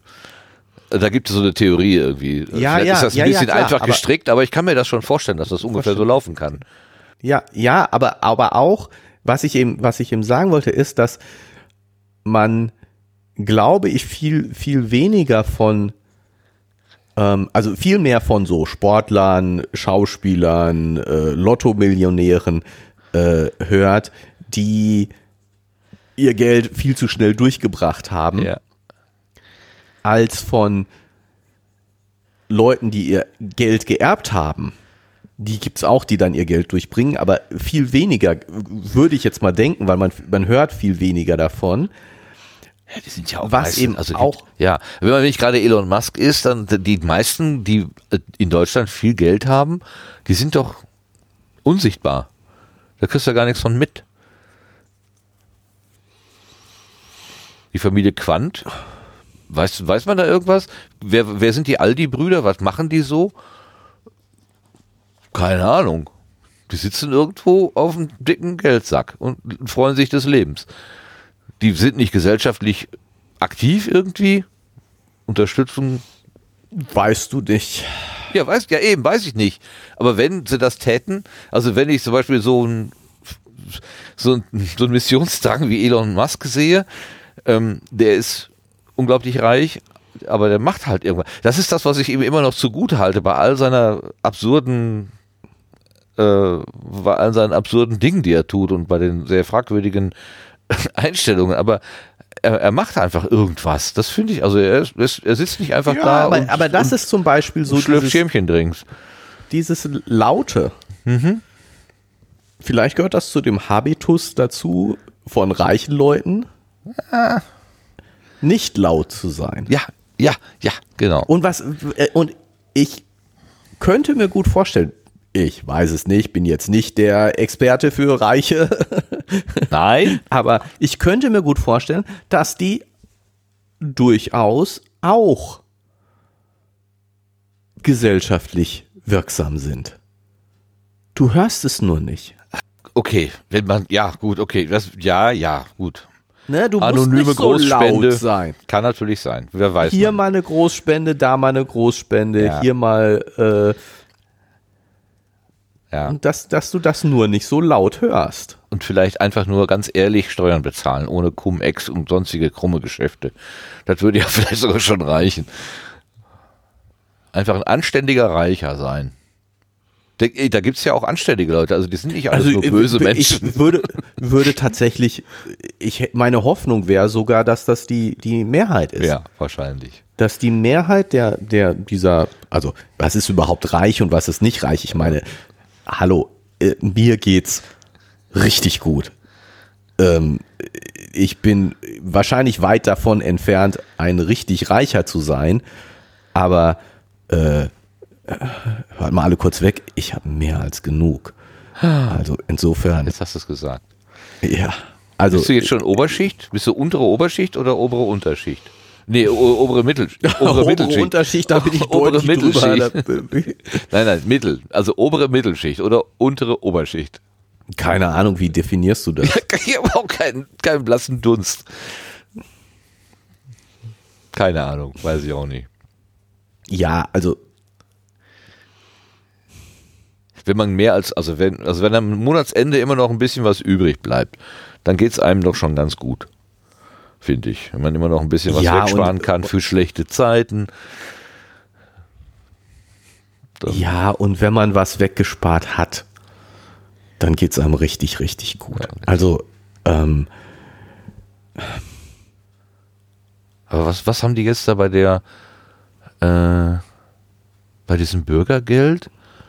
Da tauchte irgendwann mal so, so auf, ja, irgendwie 100.000 Euro Schutzvermögen oder so, das darf man keinem weg. 60.000 meine ich 60? oder so. Ja. Wo ich dann auch dachte, ja, ist aber auch schon okay.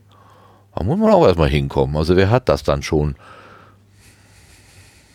Ja, aber ich meine, wenn du wenn du ein Häuschen hast, dann hast du aber ganz schnell viel, viel mehr. Wenn dir das Häuschen gehört, ne? Ja, klar, aber das ist so ungewöhnlich ist das ja jetzt nicht. Ja, das stimmt. Ich frage mich ja auch immer, wie das geht. Also da, da habe ich ja in meinem Leben irgendwie den falschen Weg gewählt. Also Bekannte auch, ne? Wir kaufen uns ein Haus. Äh, wie? Ihr habt doch gerade ein Haus gekauft. Ja, das verkaufen wir. Jetzt kaufen wir ein neues Haus. Aha. Und wie geht das? Oh, mit der Bank gesprochen. Hm, geht alles wunderbar. Okay. Äh, Wenn man ein Haus verkauft, dann kann man sich auch Neues kaufen. ja, aber Also das, ist neue ja Haus war so- irgendwie doppelt so groß irgendwie. Und naja gut, zwei Personen, keine Kinder, beide Einkommen Ja. äh, und anscheinend, also ich habe nicht den spendabelsten Arbeitgeber, wie mir scheint. Ähm, es gibt auch andere Arbeitsverhältnisse, da kommt einfach mehr mal raus. ja, dann geht das halt. Aber auch ich bin zufrieden. Also es ist nicht so, dass ich da jetzt denke, oh, ähm, das will ich auch haben. Nee, das will ich gar nicht. Also es ist nicht, ich, ich nehme natürlich jede Lohnerhöhung mit und sage dann Dankeschön. Ne? Also es ist jetzt nicht so, dass ich Aber hast du, also ich meine, äh, äh, äh, stopp mich, wenn wir das jetzt nicht öffentlich besprechen sollten. Aber hast du ähm, denn andere Rücklagen? Also du wohnst in einer Mietwohnung, du Ja. hast kein äh, Immobilieneigentum. Nö.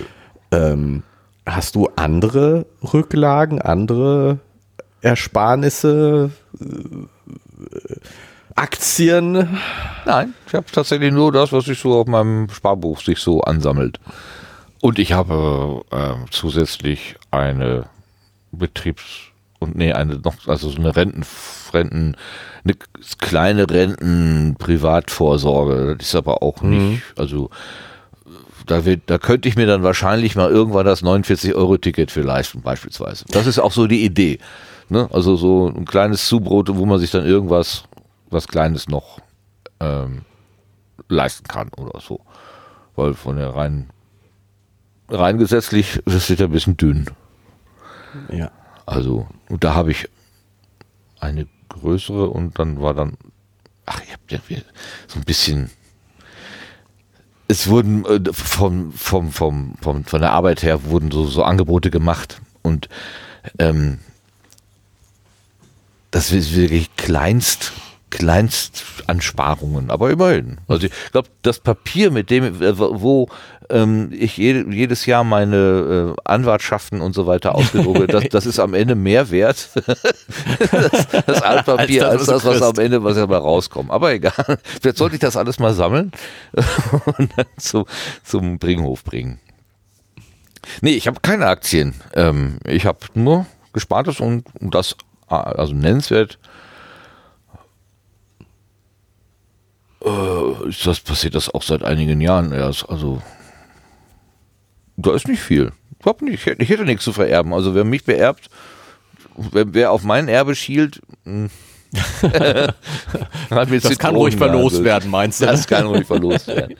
Da ist nicht viel. Ich habe aber auch genug. Also es ist, es ist ich, ich habe bin, aber äh, ja, gut, ich könnte jetzt, was weiß ich, ich könnte ja noch gucken, ich schreibe noch ein Buch nebenbei, ich werde noch berühmter Vortragsredner oder so. Ich könnte, ja, man, ich meine, du, du, kannst ja, oder ich werde YouTuber und, und äh, generiere da noch Einnahmen oder so. Oder du ich endlich mal Werbung in deinen Podcast stellen. Shows oder ja, ne, was auch immer. Reich wirst.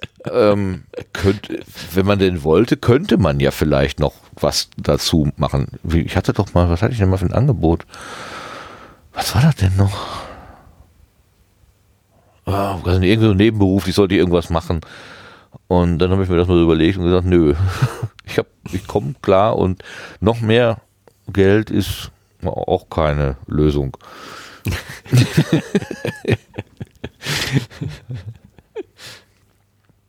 ja, insofern bin ich froh und dankbar, dass ich so denken kann. Also ich weiß auch, dass es Menschen in anderen Situationen gibt, bei denen es immer am Ende des Geldes noch ein bisschen Monat über.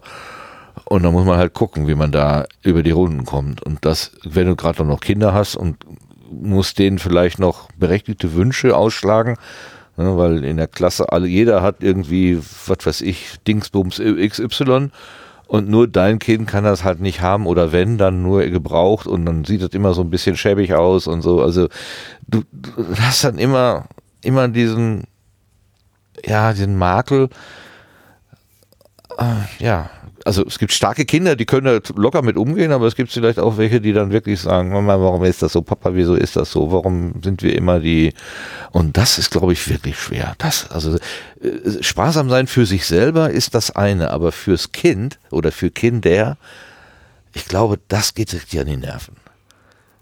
Und um das zu umgehen, dann noch mehr zu arbeiten, noch viel weniger für die Kinder wiederum da zu sein, das bringt dich in ein solches Spannungsverhältnis, das kann dich echt kaputt machen. Also vor diesen Menschen habe ich, die das irgendwie durchstehen und nicht kaputt gehen dabei, habe ich aller, allergrößten Respekt.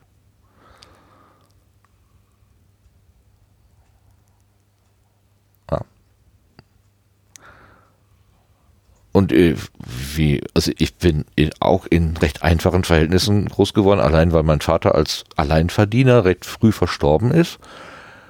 Und irgendwie hat es meine Mutter geschafft, uns großzuziehen, ohne dass ich wirklich das Gefühl hatte, wir sind irgendwie arm, in Anführungszeichen. Ich habe, also rein faktisch müssen wir irgendwie arm Könnt gewesen nicht so sein. besonders viel gehabt haben. Da, es kann, wo, wo sollte das hergekommen sein? Ist mir, aber ich habe es nie gespürt. Also irgendwie hat meine Mutter diesen, diesen, dieses kleine Wunderwerk vollbracht, ähm, das irgendwie von mir fernzuhalten. Ja, klar, es wurden äh, andere haben Fernflugreisen gemacht im Urlaub oder so und wir sind ins Allgäu gefahren, aber das, aber das war trotzdem toller Urlaub. Also von daher ähm, habe ich gar nichts, gar nichts verpasst oder das Gefühl, irgendwie läuft die, äh, läuft das an mir vorbei ja, andere hatten mit 18 einen Führerschein, ich glaube erst mit 19 oder so, weil musste erst noch Geld herbei organisiert werden. Ja, aber das war auch okay. Also nichts, wo ich denken würde, ja, da habe ich es wirklich gespürt. Ich habe keine Ahnung, wie die Frau das gemacht hat. Große Leistung auf jeden Fall. Ja, das muss man also muss man ja anerkennen. Vieles andere war nicht so töfte, aber das war wirklich gut. Ja, jetzt sind wir sehr weit. Ähm, Ja. Achso, wolltest du denn noch von deinem Aktienpaket erzählen? Hast du denn Aktien? Damals als Aktien, wie, wie, wie hieß das denn noch hier bei ähm, Telekom und so, wo das dann plötzlich Nee, äh, Telekom-Aktien habe ich nicht gehabt, nie. Und ich habe auch noch nie sozusagen selber Aktien gehabt. Ähm, das ist jetzt so ein bisschen eine schwierige Frage, auf die ich, äh, habe ich Aktien, kann ich weder mit Ja noch mit Nein so richtig drauf Du antworten. kennst jemanden, der Aktien hat. Das reicht. für einen Freund. Es- ja, Ich frage für einen Freund. genau, ich frage, ja, das ist, ein, das ist eine gute, gute Antwort darauf. Und äh, ja, ich äh,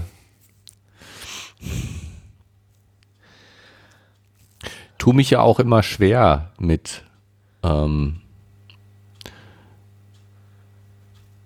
mit äh, pff, mit dem Anlegen. Ähm, Ja. äh, wa- was dazu führt, dass ich nichts tue, was äh, definitiv die schlechteste aller Entscheidungen ist. also insofern, ähm, Also, ja, das Geld auf dem Sparbuch zu haben, ist jetzt wirklich nicht so die, äh, also weder ertragsmäßig noch verantwortlich die richtige Entscheidung. Richtig, man sollte Also es in, in Goldmünzen umwandeln und die in einen äh, Kissenbezug einnähen und sie unter Ja, das ist, nein, das ist auch nicht die richtige Entscheidung. Doch, doch. So werde ich das eines Tages aber, machen. Aber also mein, so mein Anspruch an verantwortungsbewusst zu investieren hält mich davon ab, überhaupt zu investieren, was wie gesagt definitiv auch nicht gut ist. Ah. Ich glaube, ähm, Rheinmetall-Aktien gehen gerade ganz gut. Ja, aber guck mal, das ist das ist zum Beispiel so eine ne? Gruselig. ja äh, weiß gar nicht. Nee? Also Also äh, die stellen halt Waffen her, ne? Und im Moment Ja, ist ich Ukraine-Krieg. weiß. Naja, nur für die, die das hier in 500 Jahren hören. Du weißt doch, wir müssen immer so ein bisschen Okay. Zeitbezug Ja. herstellen. Und ähm, ich meine, die, die Zeitenwende, Ach, die Bumswende, ja. Mhm.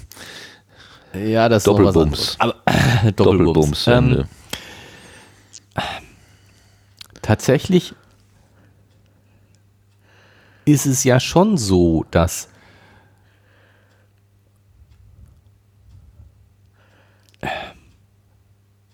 allgemein gesellschaftlich und Ja. auch bei mir durch den Ukraine-Krieg mein Verhältnis zu Waffen sich geändert hat. Ähm, während ich vor einem Jahr Ja. noch äh, auf die Frage, äh, ist Rheinmetall ein böses Unternehmen, äh, mühelos mit Ja geantwortet hätte, kann ich das jetzt nicht mehr so mühelos sagen, Ja. weil ähm, offensichtlich ist es sinnvoll und nötig, Waffen in die Ukraine zu liefern und irgendjemand muss sie dann auch produzieren. Und sonst kannst du Munition, kannst du, ne? Nachschub. ja, genau, sonst kannst du sie nicht liefern. Also, Ja. ähm, und wenn Rheinmetall kein böses Unternehmen ist, warum sollte ich dann nicht da rein investieren? Und so, ne, also, Ja, ja. ja. und, und viel mehr, also bis, bis vor einem Jahr ähm, habe ich das so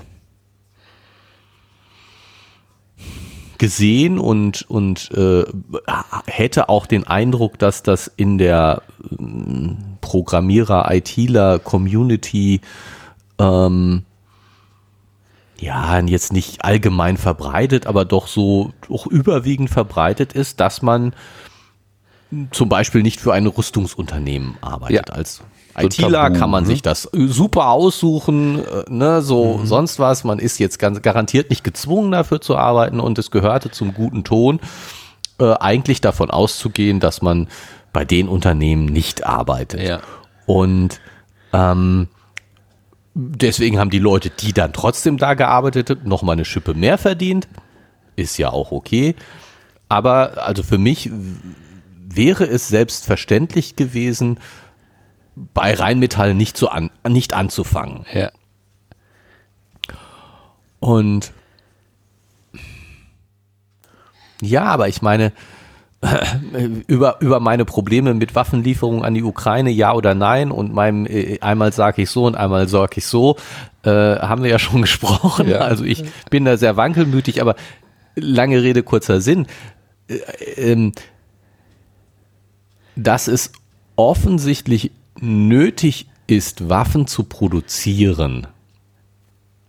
Die auch noch besser sind als die vom Gegner, nach Möglichkeit. Ja, Irgendwie ja. und- durchschlagskräftiger, und smarter oder was auch immer. Na, ich komme Genau. drauf, weil es gab ja vor ein paar Jahren gab es so eine Selbstverpflichtung von einigen Universitäten. Äh, die haben sich dazu verpflichtet, keine Rüstungsforschung zu genau, machen. genau. äh, Auch Und ich frage Sachen. mich ja ernsthaft, ob man das heute noch durchhalten kann oder Halten ob man kann. nicht tatsächlich auch an der Stelle dann das, äh, überlegen muss, ähm, ja, welche Forschung oder welche Materialien oder welche, welche Ergebnisse will man denn haben, wenn nicht die besten? Und dafür braucht man natürlich vielleicht auch die besten Köpfe und die findet man dann wiederum an Universitäten. Das Ist, ist echt, echt eine Ja, genau, Zeitenwende. genau, genau, genau. Genau. Ne, das, und das meine ich. Es, es findet wirklich eine, eine Wende in den Kö- Köpfen statt. Das, ist, das ist viel mehr als nur, dass, dass jetzt mehr Geld an die Bundeswehr fließt, sondern die, die Einstellung und diese, für mich war eben, wie du das sagst, diese Forschung, keine Forschung für die Rüstung, Ja. ähm, war für mich tatsächlich eine, ja, ich will nicht sagen eine Selbstverständlichkeit in dem Sinne, dass ich, aber schon so in dem Sinne eine Selbstverständlichkeit, dass ich gesagt hätte, ja, äh, finde ich gut und Universitäten, die in diese Richtung denken, finde ich gut. Und jetzt muss ich zugeben, dass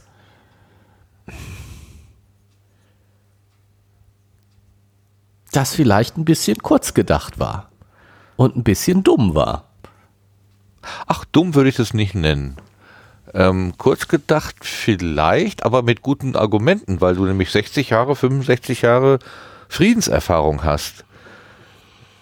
Also wir, wir Ja, jetzt noch nicht als Person, aber das Land, 70 Jahre Europa, oder nee, wie war das? Äh, 70 Jahre, hm, doch, 70 Jahre Europa? Auf jeden Fall gucken wir auf eine sehr lange Zeit zurück, wo uns und unseren Nachbarn nicht solches widerfahren ist.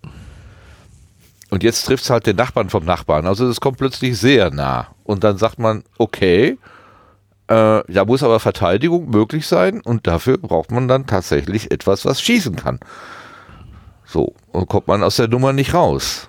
Und dann ist ja die Frage, äh, muss man sich doch mal Gedanken drüber machen, ob man sich vielleicht dann doch bewaffnet. Und Ja, und, und eben, weiß was ich, äh, forscht äh, Ja, für genau. neue, bessere Kanonen, äh, besseres Panzermaterial und so weiter und so ja, fort. bessere Legierungen und was weiß ich alles genau. Genau. Und, und programmiert dafür, ne? Die, die bessere Steuerung programmiert. O- Und, und so weiter und so fort. Und andererseits denke ich aber dann auch wieder, noch besser als Waffen produzieren wäre es, keine Waffen nötig zu haben. Ja, Friedensforschung. Und genau, und alle Ressourcen, die jetzt in die Waffenproduktion gehen, naja, schön wäre es, wenn sie der Friedensforschung fehlen Ja. würden, aber ja, ja, ja. Ja, ja, klar, das aber das ist unrealistisch, aber Nee, aber das ist, ein, das ist ein optimistisches Bild und die, äh, und die Realität ist halt knallhart anders. Offenbar. Da muss nur irgendein durchgeknallter Staatslenker kommen und sagen, so, ich, ich drück euch jetzt aber mal meine Sicht der Dinge auf. Und das, das muss gar nicht so ein so weit weg sein. Also wir haben sogar im europäischen Haus Leute, wo ich mir nicht, wo ich nicht die Hand fürs Feuer legen würde, dass sie nicht auch einfach mal ähm, eine, eine Kanone zur Hand nehmen und irgendwo rumballern. Hm. Das ist also was, was, was, was immer noch dagegen sprechen könnte, wäre sozusagen so ein Grundsatz, dass man sagt, ich unterstütze nichts, was nur dazu da ist, etwas anderes zu zerstören. Und eine Waffe ist ja eigentlich für nichts anderes da. Die hat keine, da wachsen keine Blumen drauf. Äh, ja, da, aber da du kannst keine ja Solarenergie erzeugt oder wie, so. Wie, wie wir jetzt auch äh, deutlich gelernt haben, ja. äh, ist die Unterscheidung zwischen Verteidigungs- und Angriffswaffen. Ja, ist künstlich. Ich würde eher sagen, gute und schlechte Gewalt. Also positive Gewalt und negative Gewalt. Und ich würde tatsächlich so weit gehen zu sagen, eine Verteidigungsgewalt gegen eine Aggression, das ist eine positive Gewalt, weil die dafür schützt, dass noch, dass Dinge noch schlimmer werden. Ist gewagt, weiß ich, aber das ist so, also ja. was weiß ich, dieser finale Rettungsschuss beim Bankraub, äh, beim Bankgeiselnehmer äh, oder so, ja, der, der rettet halt äh, potenziell die, die, die, die Geiseln, die da drin sind, vorm erschossen werden, weil jede Stunde wird mhm. einer erschossen oder so. Da, da, da, da habe ich überhaupt kein Problem damit zu sagen, ja klar, knall dem mit Kugel in den Kopf. Ne? Dem, dem, dem Bankräuber da. Wenn, wenn man den kriegt, wenn er ins, ins, wenn er ins Visier kommt, ja, bumm. Äh, erstaunlich. Auf der anderen Seite bin ich so Pazifist, aber an der Stelle würde ich ganz klar sagen, ja, ist doch klar also da ist die Situation für mich, das ist die positive Gewalt, die dafür sorgt, dass negative Gewalt verhindert wird. Und es ist, es kommt trotzdem ein Mensch um. Und irgendeiner ist dann zum Töter, zum Mörder geworden. Das muss ja auch die Person, die da geschossen hat, muss ja auch damit klarkommen. Das ja. vergisst man ja auch immer ganz schnell. Aber das sind auch, da kann man auch, glaube ich, immer, da kann man im Kreis diskutieren. Und ich selber kann mit mir im Kreis diskutieren, weil ich äh, Argumente für und dagegen zur selben Zeit habe. Also ja, ich habe da keine, keine, ich habe da keine befestigte Lösung. Position, wo ich sagen kann, so und nur so ist es. Sondern es gibt, ich, kann mich an, an ich meine, ich habe den Wehrdienst nachträglich noch verweigert, weil ich während einer. Du hast das gemacht? Ja, ich bin. Oh. Okay, cool. Als damals die zweite Welle, zweite ähm, Golfkrieg, ähm, zweiter Golfkrieg losging, da, da war plötzlich der Bündnisfall auch wieder ganz nah in der Luft. Und da war mhm. dann plötzlich all das, was Sandkastenspiele, also früher, alles, was wir bei der Bundeswehr gemacht haben, war ja Sandkastenspiele. Da, da war ja der gute, der war ja der, der, der klare Glaube, zum Einsatz kommen wir nie. Wir werden einfach vorgehalten aber wir werden nie in echte Kampfhandlungen kommen. Das war völlig undenkbar. Das war lästig. Mhm. Der, der, Staat hat mir da 15 Monate meines Lebens geraubt, hat mich eingesperrt. Ich durfte nicht machen, was ich wollte. Das war doof. Aber ich war zu keiner Zeit in Lebensgefahr. Also von einigen Situationen in der Ausbildung mal abgesehen, wo die Ausbilder echt ein bisschen, also gut. Ähm, aber als dann plötzlich hieß, ja hier, äh, Golfkrieg, Bündnisfall und so weiter, da war das plötzlich aktuell, dass man sagt, okay, jetzt wird aus diesem Spaß plötzlich ernst. Und ich hatte in einer Situation bei einer Wehrübung, ich habe ja noch mehrere Wehrübungen mitmachen dürfen, habe ich tatsächlich als Sicherungsposten einen Kameraden gesichert, der eine Personenkontrolle machen sollte. Und diese Person, die kontrolliert wurde, die zog plötzlich ein Messer und attackierte meinen Kameraden. Und da ich Sicherung war, war ich darauf vorbereitet und habe sofort abgedrückt und habe den quasi mit meiner Platzpatrone dann totgeschossen. Das war völlig folgerichtig. War äh, in, im mhm. Sinne der meiner Aufgabe und so weiter völlig folgerichtig. Ich habe hinterher gezittert wie Espenlaub, weil ich einen, in meiner Vorstellung einen Menschen erschossen habe. Ich habe das nicht mhm. verarbeitet gekriegt. Obwohl das alles, es war alles korrekt und so weiter, aber ich habe das nicht verarbeitet gekriegt. Und das war ein Moment, wo ich gedacht habe, scheiße, wenn dir das wirklich, wenn dir das wirklich passiert und das ist keine Platzpatrone, da kommst du nicht mit klar. Hm. Ne, wo, wo ich heute sage, ja, hier haut die Russen tot und so weiter, voller, voller Wut und Inbrunst. Ich weiß genau, wenn ich da, wenn ich in so eine Situation käme, da wäre noch eine andere Stimme in mir, die dann sagen würde, was machst du da eigentlich? Du nimmst gerade einem Menschen das Leben. Das geht nicht, das steht dir nicht zu. Das, äh, diese Entscheidung, die steht dir nicht zu. Trotzdem ich im Sinne der soldatischen Ausbildung korrekt mich verhalten habe, dann würde mir auch keiner einen Vorwurf machen, außer ich mir selber. Ja, ja, klar. Und, und das ja. war wirklich so ein Moment, wo ich gedacht habe, damit kann ich nun wirklich guten Gewissens in die Gewissensprüfung gehen. Die dann wegen der Menge der Menschen dann ein, auf eine reine Papierprüfung runterfiel. Ich habe das dann in einem längeren Aufsatz aufgeschrieben alles und dann kam dann tatsächlich zurück, ja, okay, äh, sie, sie sind jetzt sind jetzt draußen. Also ich bin offiziell anerkannter Wehr- oder Krieg, Wehr oder, wie heißt das? Wehrdienstverweigerer, nachdem ich 15 Monate kann, im, im Grün rumgerannt bin und auch noch mehrere Wehrübungen hinter mir habe, war ich dann aber anschließend draußen. Also ich habe, da siehst du meine Ambivalenz. ich kann es mhm. mal belegen. Es ist, ja. ist nicht einfach. Aber da war, da wusste ich, das, nee, das, das kann ich nicht. Ich kann nicht, ich kann nicht irgendwo, ähm, womöglich auch noch, der, der Bündnisfall kommt ja dann noch hinzu, du, du gehst dann in ein fremdes Land und, und bist da, also deine eigene Scholle zu verteidigen, äh, ist noch was anderes irgendwie, zu sagen, hier, meine Stadt, wo ich wohne, wo ich Ne, die, da, da soll jetzt mhm. keiner. Dein eigenes Haus. Ja, zum Beispiel, ne? Das, das ist vielleicht noch mal was anderes, als einfach so weggeschickt zu werden obwohl, tot machen ist tot Ja, gut, ist eigentlich egal. Äh, wenn, wenn deine Stadt angegriffen wird, dann hoffst du auch, dass andere Leute kommen ja. und sie mitverteidigen. Ja, ne? Das ist ja. so, das ist immer so diese Sache. Aber ich kann das super gut verstehen. Also ich meine, ich habe das längst nicht so krass erlebt wie du, aber ähm, ich kann mich erinnern an, an Schießübungen, ähm, wo, wo wir boah, G3 liegend, mhm. keine Ahnung, was die Entfernung war. Ich sag jetzt 200 Meter, aber wenn Experten sagen, so, so schießt man nicht, dann stimmt's nicht. Auf 200 Meter sehr, der Fliege das Auge ausgeschossen. Genau. Ja. Es ist es ist sehr sehr lange her. Äh, auf jeden Fall. Aber immerhin, äh, das G3 wird ja heute als Präzisionswaffe eingesetzt, wo ich auch da, für, für für wie heißen diese Schützen Scharfschützen wo ich auch dachte, hallo? Die Gurke? Aber gut, okay. Ja, auf jeden Fall so dieses, du, du, du drückst ab und in unendliche Entfernung mhm.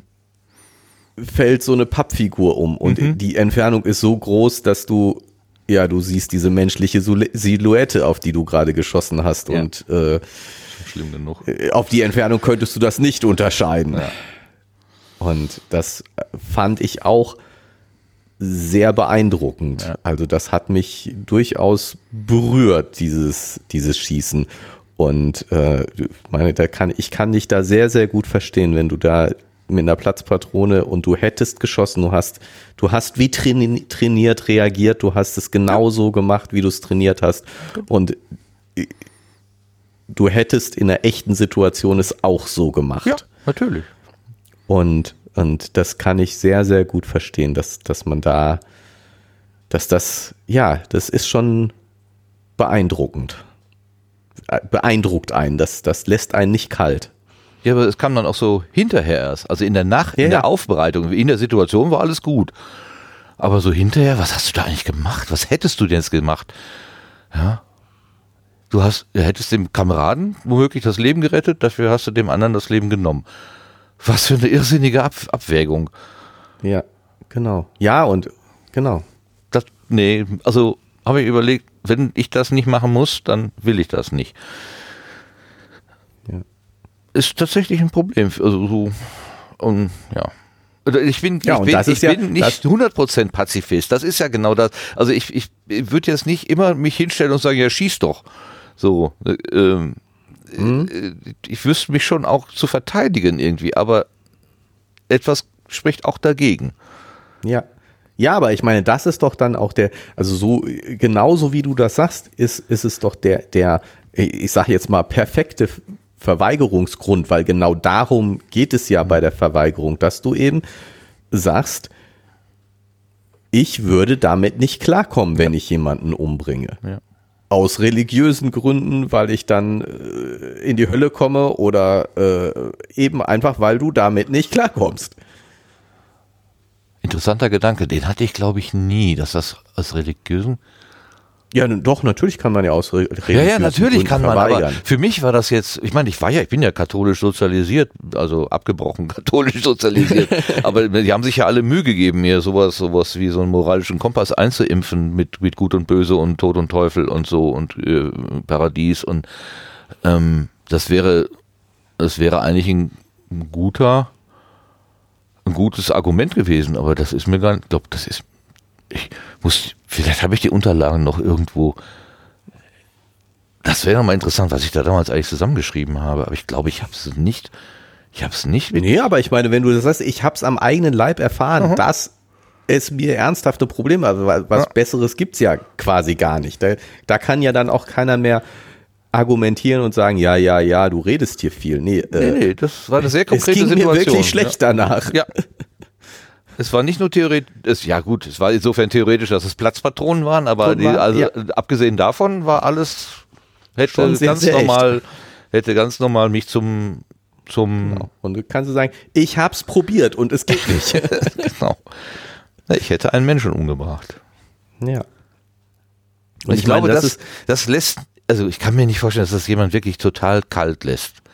Also selbst den, abgebrühtesten Profikiller, äh, ich, kann, ich kann mir das überhaupt nicht vorstellen. Gut, man sagt, ne, die erste Leiche, der, der erste, der erste ist ein Problem und danach geht's leichter oder so, habe ich mal irgendwo. Kann auch in einem schlechten Hollywood-Streifen gewesen sein. ähm, wenn du einmal sich ins so weit ins Abseits gesetzt hast, dass du sagst, okay, jo, ich bringe hier Leute um gegen Geld, dann ist es auch egal, ob du zehn Leute auf dem Gewissen hast oder 100. Kann sein. Obwohl, Ja. weiß nicht, ich weiß nicht, kann Genau, mir nicht ich so vorstellen. Das, Ach, ich wollte eigentlich ein schönes Thema mit dir besprechen. Weil, Ja, äh, was haben wir denn heute für, für fürchterlich lass, dystopische Sachen? lass, uns mal, lass uns mal wieder zum Text Ah, zurückkommen. ja, ja, ja, ja, ja, ja. Okay, also, es ist ein Naturgesetz, das wir übergehen, dass intellektuelle Beweglichkeit ein Entgelt für Wechsel, Gefahr und Unruhe ist. Ein mit seiner Umgebung vollkommen in Harmonie lebendes Tier ist ein vollkommener Mechanismus. Das ist doch was immer, was der äh, Nikolas sagt. Was? Physik im Gleichgewicht ist langweilig. Ach so. ja, okay. Ja, ich, ich also ich habe, ich glaube, ich verstehe den Satz nur so halb, das mit dem Naturgesetz. Also das, das Wort übergehen würde ich jetzt mal mit übersehen oder missachten äh, übersetzen Ja, für mich. ja, es ist ein genau. Naturgesetz, dass wir missachten, dass intellektuelle Beweglichkeit ein Gegenwert für Wechsel, also Veränderung, nee, äh, Entwicklung, Ja, Für Veränderung. für Veränderung, Gefahr und Unruhe ist. Ja. Intellektuelle Beweglichkeit. Ohne, ohne Herausforderung. ah ja, ja, genau, so verstehe ich den Bleibst Satz, aber dumm. die Worte da bringen mich durcheinander. Also solange in deinem Leben irgendwo noch ein Mangel ist, machst du dir Gedanken darum, wie kann ich das irgendwie, wie kommt, wie, Ja, nee, nicht nur ein Mangel. Also ich meine, insofern würde ich das auch vielleicht gar nicht so, gar nicht so unterschreiben. Ähm, beziehungsweise ja, er schreibt, dass intellektuelle Beweglichkeit ein Entgelt. Also das heißt ja nicht, dass es eine Voraussetzung ist. Also intellektuelle Beweglichkeit kann auch anders erreicht werden, aber wenn wir Veränderungen, wenn wir Gefahr, wenn wir Unruhe ausgesetzt sind, dann werden wir intellektuell Kreativ. beweglich. Dann werden wir kreativ. Not macht dann werden wir erfinderisch. kreativ, Genau. dann werden wir erfinderisch, dann werden wir schlau, dann werden wir Ja, dann, dann sind wir auch, ähm, dann neigen wir zur Entwicklung und im ja, Umkehrschluss. und werden wir auch fähiger, werden Ja. wir auch fähiger. und im ne? Umkehrschluss, wenn wir ähm, satt sind und haben, haben alles, dann verlieren wir äh, Potenzial an Entwicklung. Ja, das, das, also das steht hier nicht, Nee, aber das würde ich Ne? ja so rausdeuten. weil, weil, weil äh, hier steht ja nicht, dass wenn das Ruhe zu nicht zu intellektuell, also intellektuelle Beweglichkeit ist ein Entgelt für das und das, aber es das heißt ja nicht, dass es nicht noch andere Gründe für intellektuelle Beweglichkeit geben kann. Ah, mhm. Insofern Ein. steht es da nicht, aber letztendlich läuft es äh, hier darauf hinaus. Ähm, Weil die weil, das Oberweltler kommt dann, alles haben. kommt dann auch in dem Satz danach, nur die Tiere haben Teil an der Intelligenz, die einer ungeheuren Mannigfaltigkeit von Bedürfnissen und Gefahren zu begegnen haben. Das heißt, wenn das nicht der Fall ist, dann bleibt man doof. Ja. Also insofern schreibt er die Umkehrung hier durchaus auch noch. ja so habe ich es auch gelesen. Dann Wo, wo, wo ich ihm aber dann widersprechen würde, weil ich finde, auch ohne Wechsel, Gefahr und Unruhe gibt es zumindest Leute, die durch Neugier, durch Unrast, was weiß ich, angetrieben ist, wo es also ein innerer Antrieb ist. Ja. Oder um es andersrum zu sagen, der Zeitreisende, der offensichtlich in seiner Zeit ein reicher Sack ist, Ah, hat ja trotzdem die Zeitmaschine gebaut. gut, sehr gut. Genau, er ist ja genau selber das Gegenteil. Also das, das Beweis des Gegenteils. Ja. Das stimmt. Er könnte sich ja wahrscheinlich auch einfach zurücklehnen Einfach und zurücklehnen und also er, es macht so den Eindruck, als ob er jetzt nicht hart arbeiten müsste. Ja. Ah ja, stimmt. Das ist erstaunlich, ne? Dass er das dann. Ich meine, der, was hier so drin steht, deckt sich so ein bisschen mit dem, was ich auch denke, fühle. Also dieses Not macht erfinderisch, ne? ähm, wenn man dann alles hat, dann wird man satt und ge selbstgefällig und dann äh, träge. Satt sein ist träge sein, träge sein ist, ähm, pf, ja, alles ist egal. So. Ähm, das, das, diese, diese Bilder habe ich schon auch irgendwie in mir drin. Die Frage ist, Ja. ob das jetzt tradiert ist, ob das einfach so ein Genau. ähm, ein Erziehungsmuster ist, was sich bei mir, was man, was man mir Ich eingepflanzt hat. Wird's vielleicht sogar, vielleicht hat er sogar recht mit dem, was er da schreibt, mit diesem Naturgesetz, wenn man das über, über eine längere Zeit sieht. Weil dieses, die Natur wendet an, wendet, wendet sich an den Intellekt erst, wenn Gewohnheit und Instinkt nutzlos werden. Ähm, das ja, in gewisser Weise oder auch diese nur die Tiere haben Teil an der Intelligenz, ne, die wo wo wo es notwendig ist, weil es ja auch viel Energie frisst und so weiter und so fort. Wenn wir wenn wir das mal nicht von einer Einzelperson nehmen, sondern von von Gesellschaften, von Populationen, so dass der Zeitreisende hat die Zeitmaschine erfunden, weil die Gesellschaft so ist, dass er diese Unruhe, Neugier, Trieb zum Arbeiten ähm, empfindet und das dann tut. Wenn aber, wenn es aber eine Population von Ja, weiß ich nicht. Was sind denn dumme Tiere? Jetzt aber, Vorsicht. Die Meerschweinchen werden.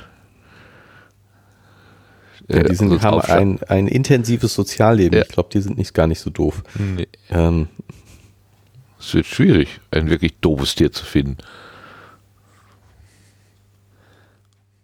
Ja, also Wir nehmen ein Egal. Muster, wir nehmen ein Musterindividuum, so hier.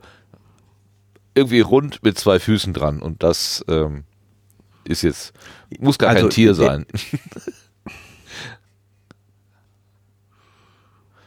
der, der Punkt eben, dass, dass sozusagen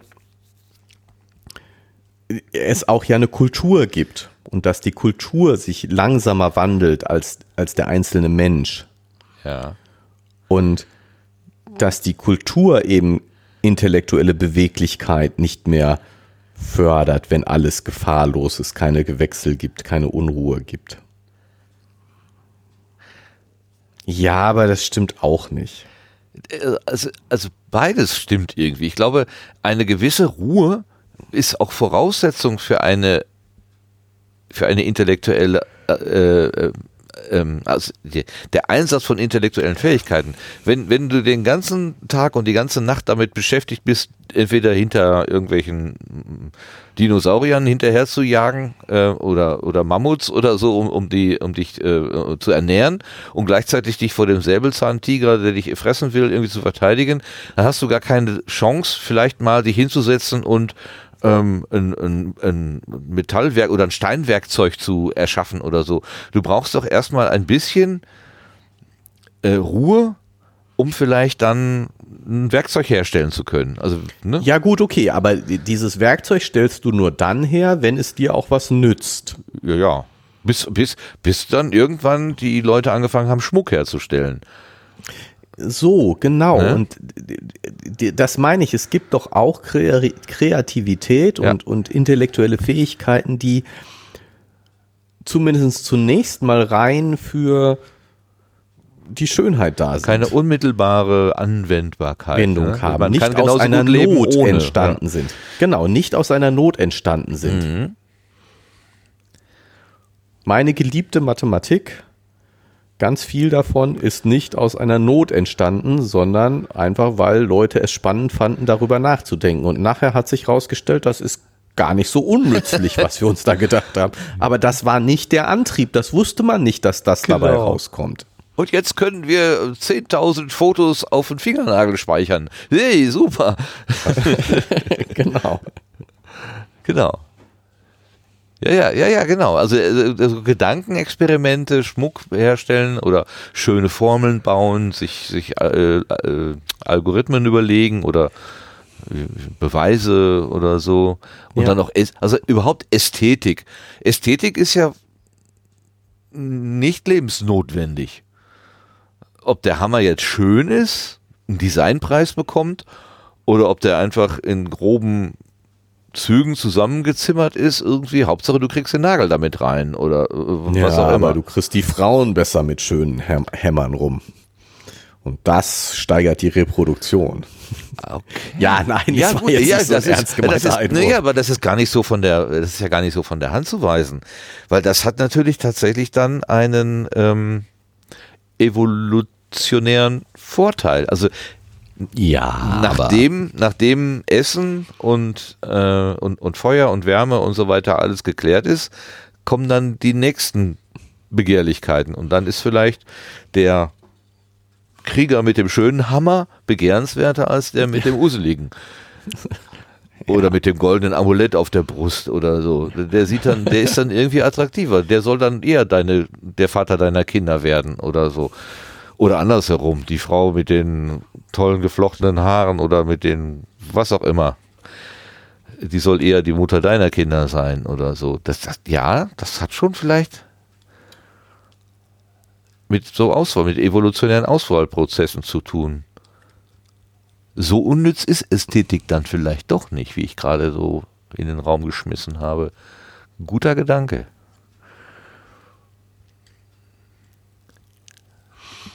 So naja. Dem, ja, wie bei den Pavianen. Der mit dem rötesten Hintern gewinnt halt.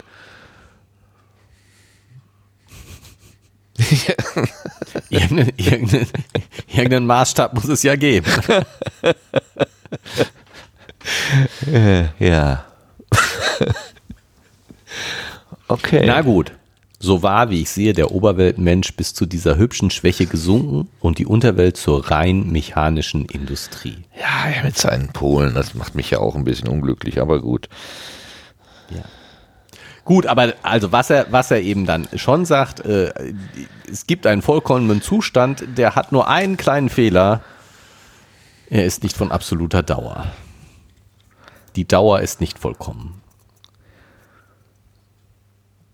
Ja, also sie ist sogar vorzeitig.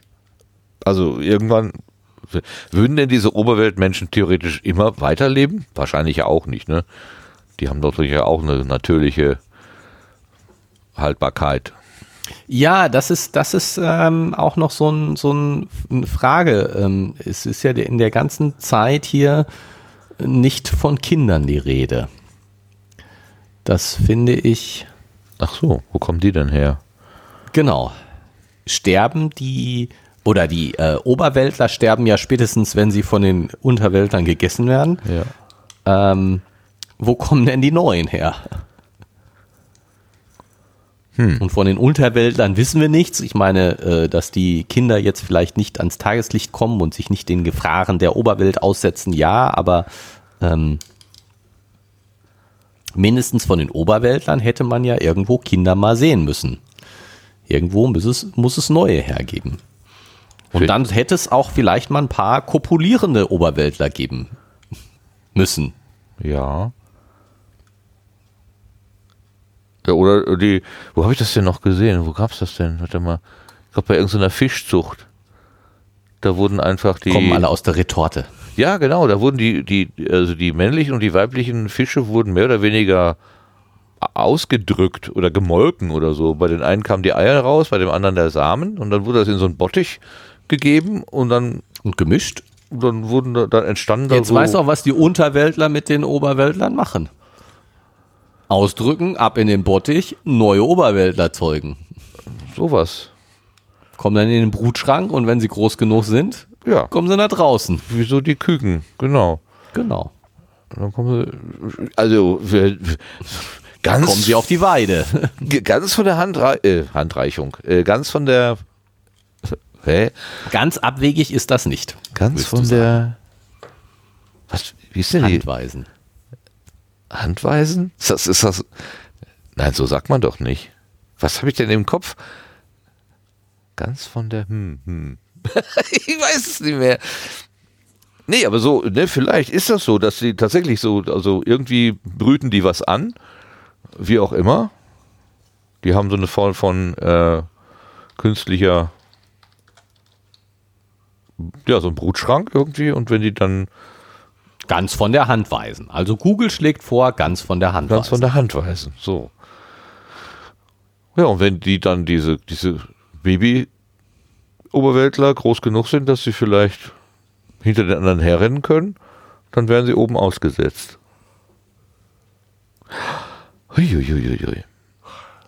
Also beim Nutztier äh, kennen wir das ja eigentlich auch nicht, ne? dass da Tiere ähm, ihr normales äh, äh, Sterbealter erreichen, bis auf die, die in so, auf so einem Gnadenhof irgendwie aufgenommen werden. Also so ab, ab und zu vereinzelt verliebt sich ja dann doch mal ein Bauer oder eine Bäuerin in irgendein Tier und sagt, nee, die Elsa da, die, die, die bleibt, die wird nicht geschlachtet. Oder das Schwein ist so niedlich, das wird jetzt zum Hausschwein. Das kriegt hier sein Gnadenbrot. Aber ist ja eher die Ausnahme. Okay. Was haben wir noch? Ja, dass die Unterweltler ein bisschen schlauer äh, noch waren als die Oberweltler in ihrer, weil sie arbeiten mussten. Ja. Wenn wir die, die Welt schon in Reich und Arbeiter, Reiche und Arbeiter einteilen müssen, dann ist hier klar, die Reichen können ruhig dumm sein. Das macht überhaupt nichts. Die Arbeiter müssen ein bisschen schlau sein. Ja, weil sie sich auch mit Maschinen auskennen müssen. Also die müssen tatsächlich noch irgendwie produktiv sein. Also Ja. für, die, für die Unterweltler hat nicht können noch eine Konsequenz, für die Oberweltler nicht. Ja. Die können so, so viel nicht können, wie sie wollen, sie werden trotzdem irgendwie gemästet, um dann hinterher einen guten, äh, naja, Braten abzugeben. Egal. Also, auf jeden Fall, es mag eine so falsche Erklärung sein, wie menschlicher Witz nur erfinden kann. Wo hast du das denn jetzt? Das du? steht hier. Ja, äh, Absatz und so viel. Ist das noch in der Nähe vom äh, Entgelt für Wechsel und Gefahr und Unruhe oder bist du weiter? Äh, ja, äh, im nächsten Absatz, am Ende des nächsten Absatzes. Ach da, ja, habe ich. Es mag eine so falsche Erklärung sein, wie sie menschlicher Witz nur erfinden kann. Also er ist sich seiner Sache nicht mehr sicher. Am Anfang hat er ja so sichere Schlüsse Ja, gezogen. genau.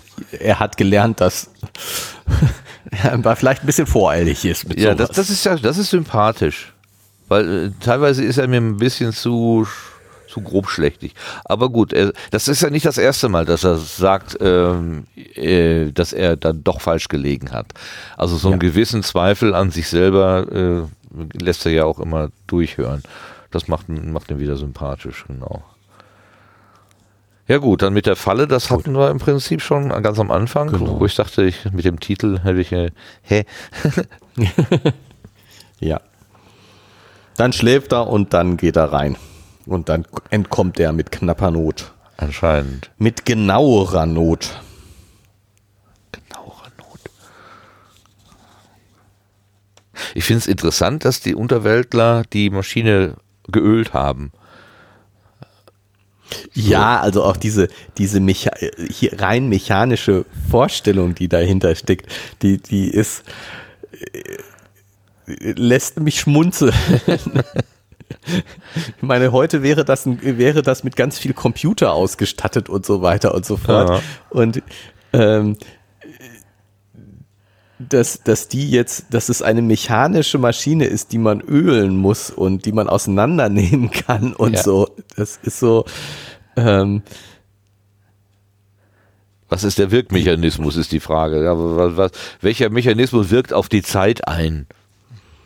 Keine ja, Ahnung. und, und wir, wir, selbst wenn wir jetzt mal Hebel?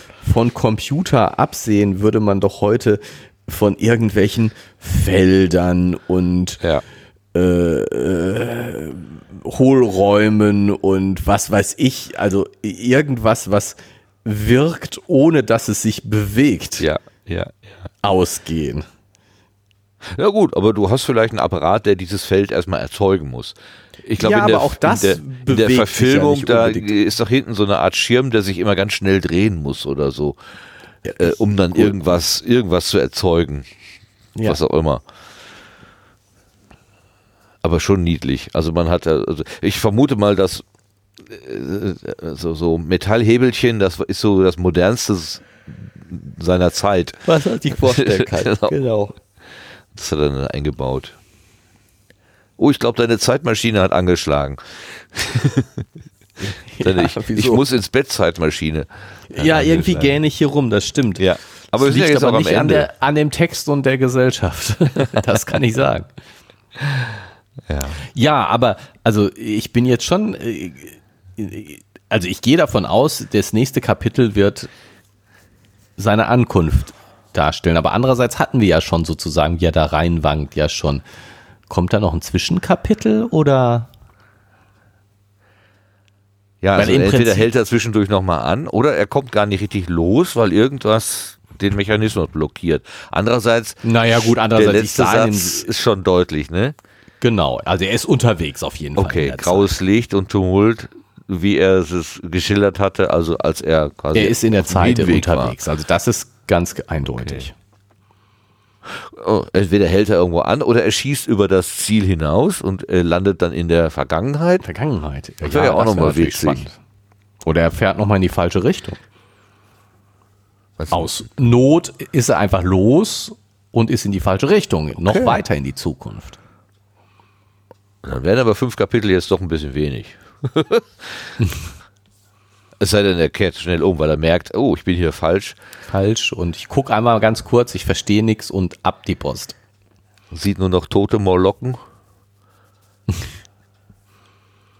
ja, das wäre ja, das wäre ja schon, das wäre ja jetzt auch dann äh, tatsächlich interessant zu wissen, wie entwickelt sich denn so eine Gesellschaft weiter? Wie, wie Weiter, genau, was passiert denn noch? Äh, Wie, wie geht's weiter? ist Das die stimmt schon. Hält die jetzt irgendwie tausende von Jahren oder ist das auch 800, nur ein 2701. ist das auch nur ein sehr vorübergehender Zustand? Ja. Wir werden es Wir werden es erfahren. Vielleicht erfahren, genau. Gut, aber nicht mehr heute. Wir machen Schluss, würde ich sagen. Ja. Dann bleibt lass mir zu danken. Ich danke erstmal dir fürs Vorlesen. Oh ja, Und der für kurze die Abschnitt vielen- unglaublich. Ja. äh, ma- mach mal einen ganz kleinen Dank für, die klein, für den kleinen Abschnitt raus. Gut, ganz klein. Ein, ein Dank. Ein, ein Dankchen. Ein Denkchen, Dankchen. Genau. Und ähm, ich danke den Zuhörenden, dass sie sich hier mit uns gemeinsam auf diesen etwas ähm, äh, verschlungenen Weg unserer Gedanken gemacht haben. Also das Ja. äh, zwischendurch waren wir doch ganz schön weit weg. So. Ja, aber ich fand's heute. sch- Für, mich war es spannend. Ich hoffe für die Zuhörenden auch. Das wäre schön. Auf jeden ja. Fall danke fürs Zuhören. Ja. Genau. Und äh, damit verschwinden wir, wenn ich meine wenn ich meine Hebel jetzt hier wiederfinde, meine geölten Die Mäuse. Hebelchen hast du, hast du dir denn auch eingeschraubt? Äh, nee, ich habe hier die falsche, die falsche Schraube irgendwo reingelegt. Warte mal, so, ich muss erst die, so, die elektronische Schraube, jetzt habe ich sie gedreht. Und dann würde ich sagen, äh, das war's für heute. Bis zum nächsten Mal. Bis zum Mach's nächsten gut. Mal. Tschüss. Tschüss.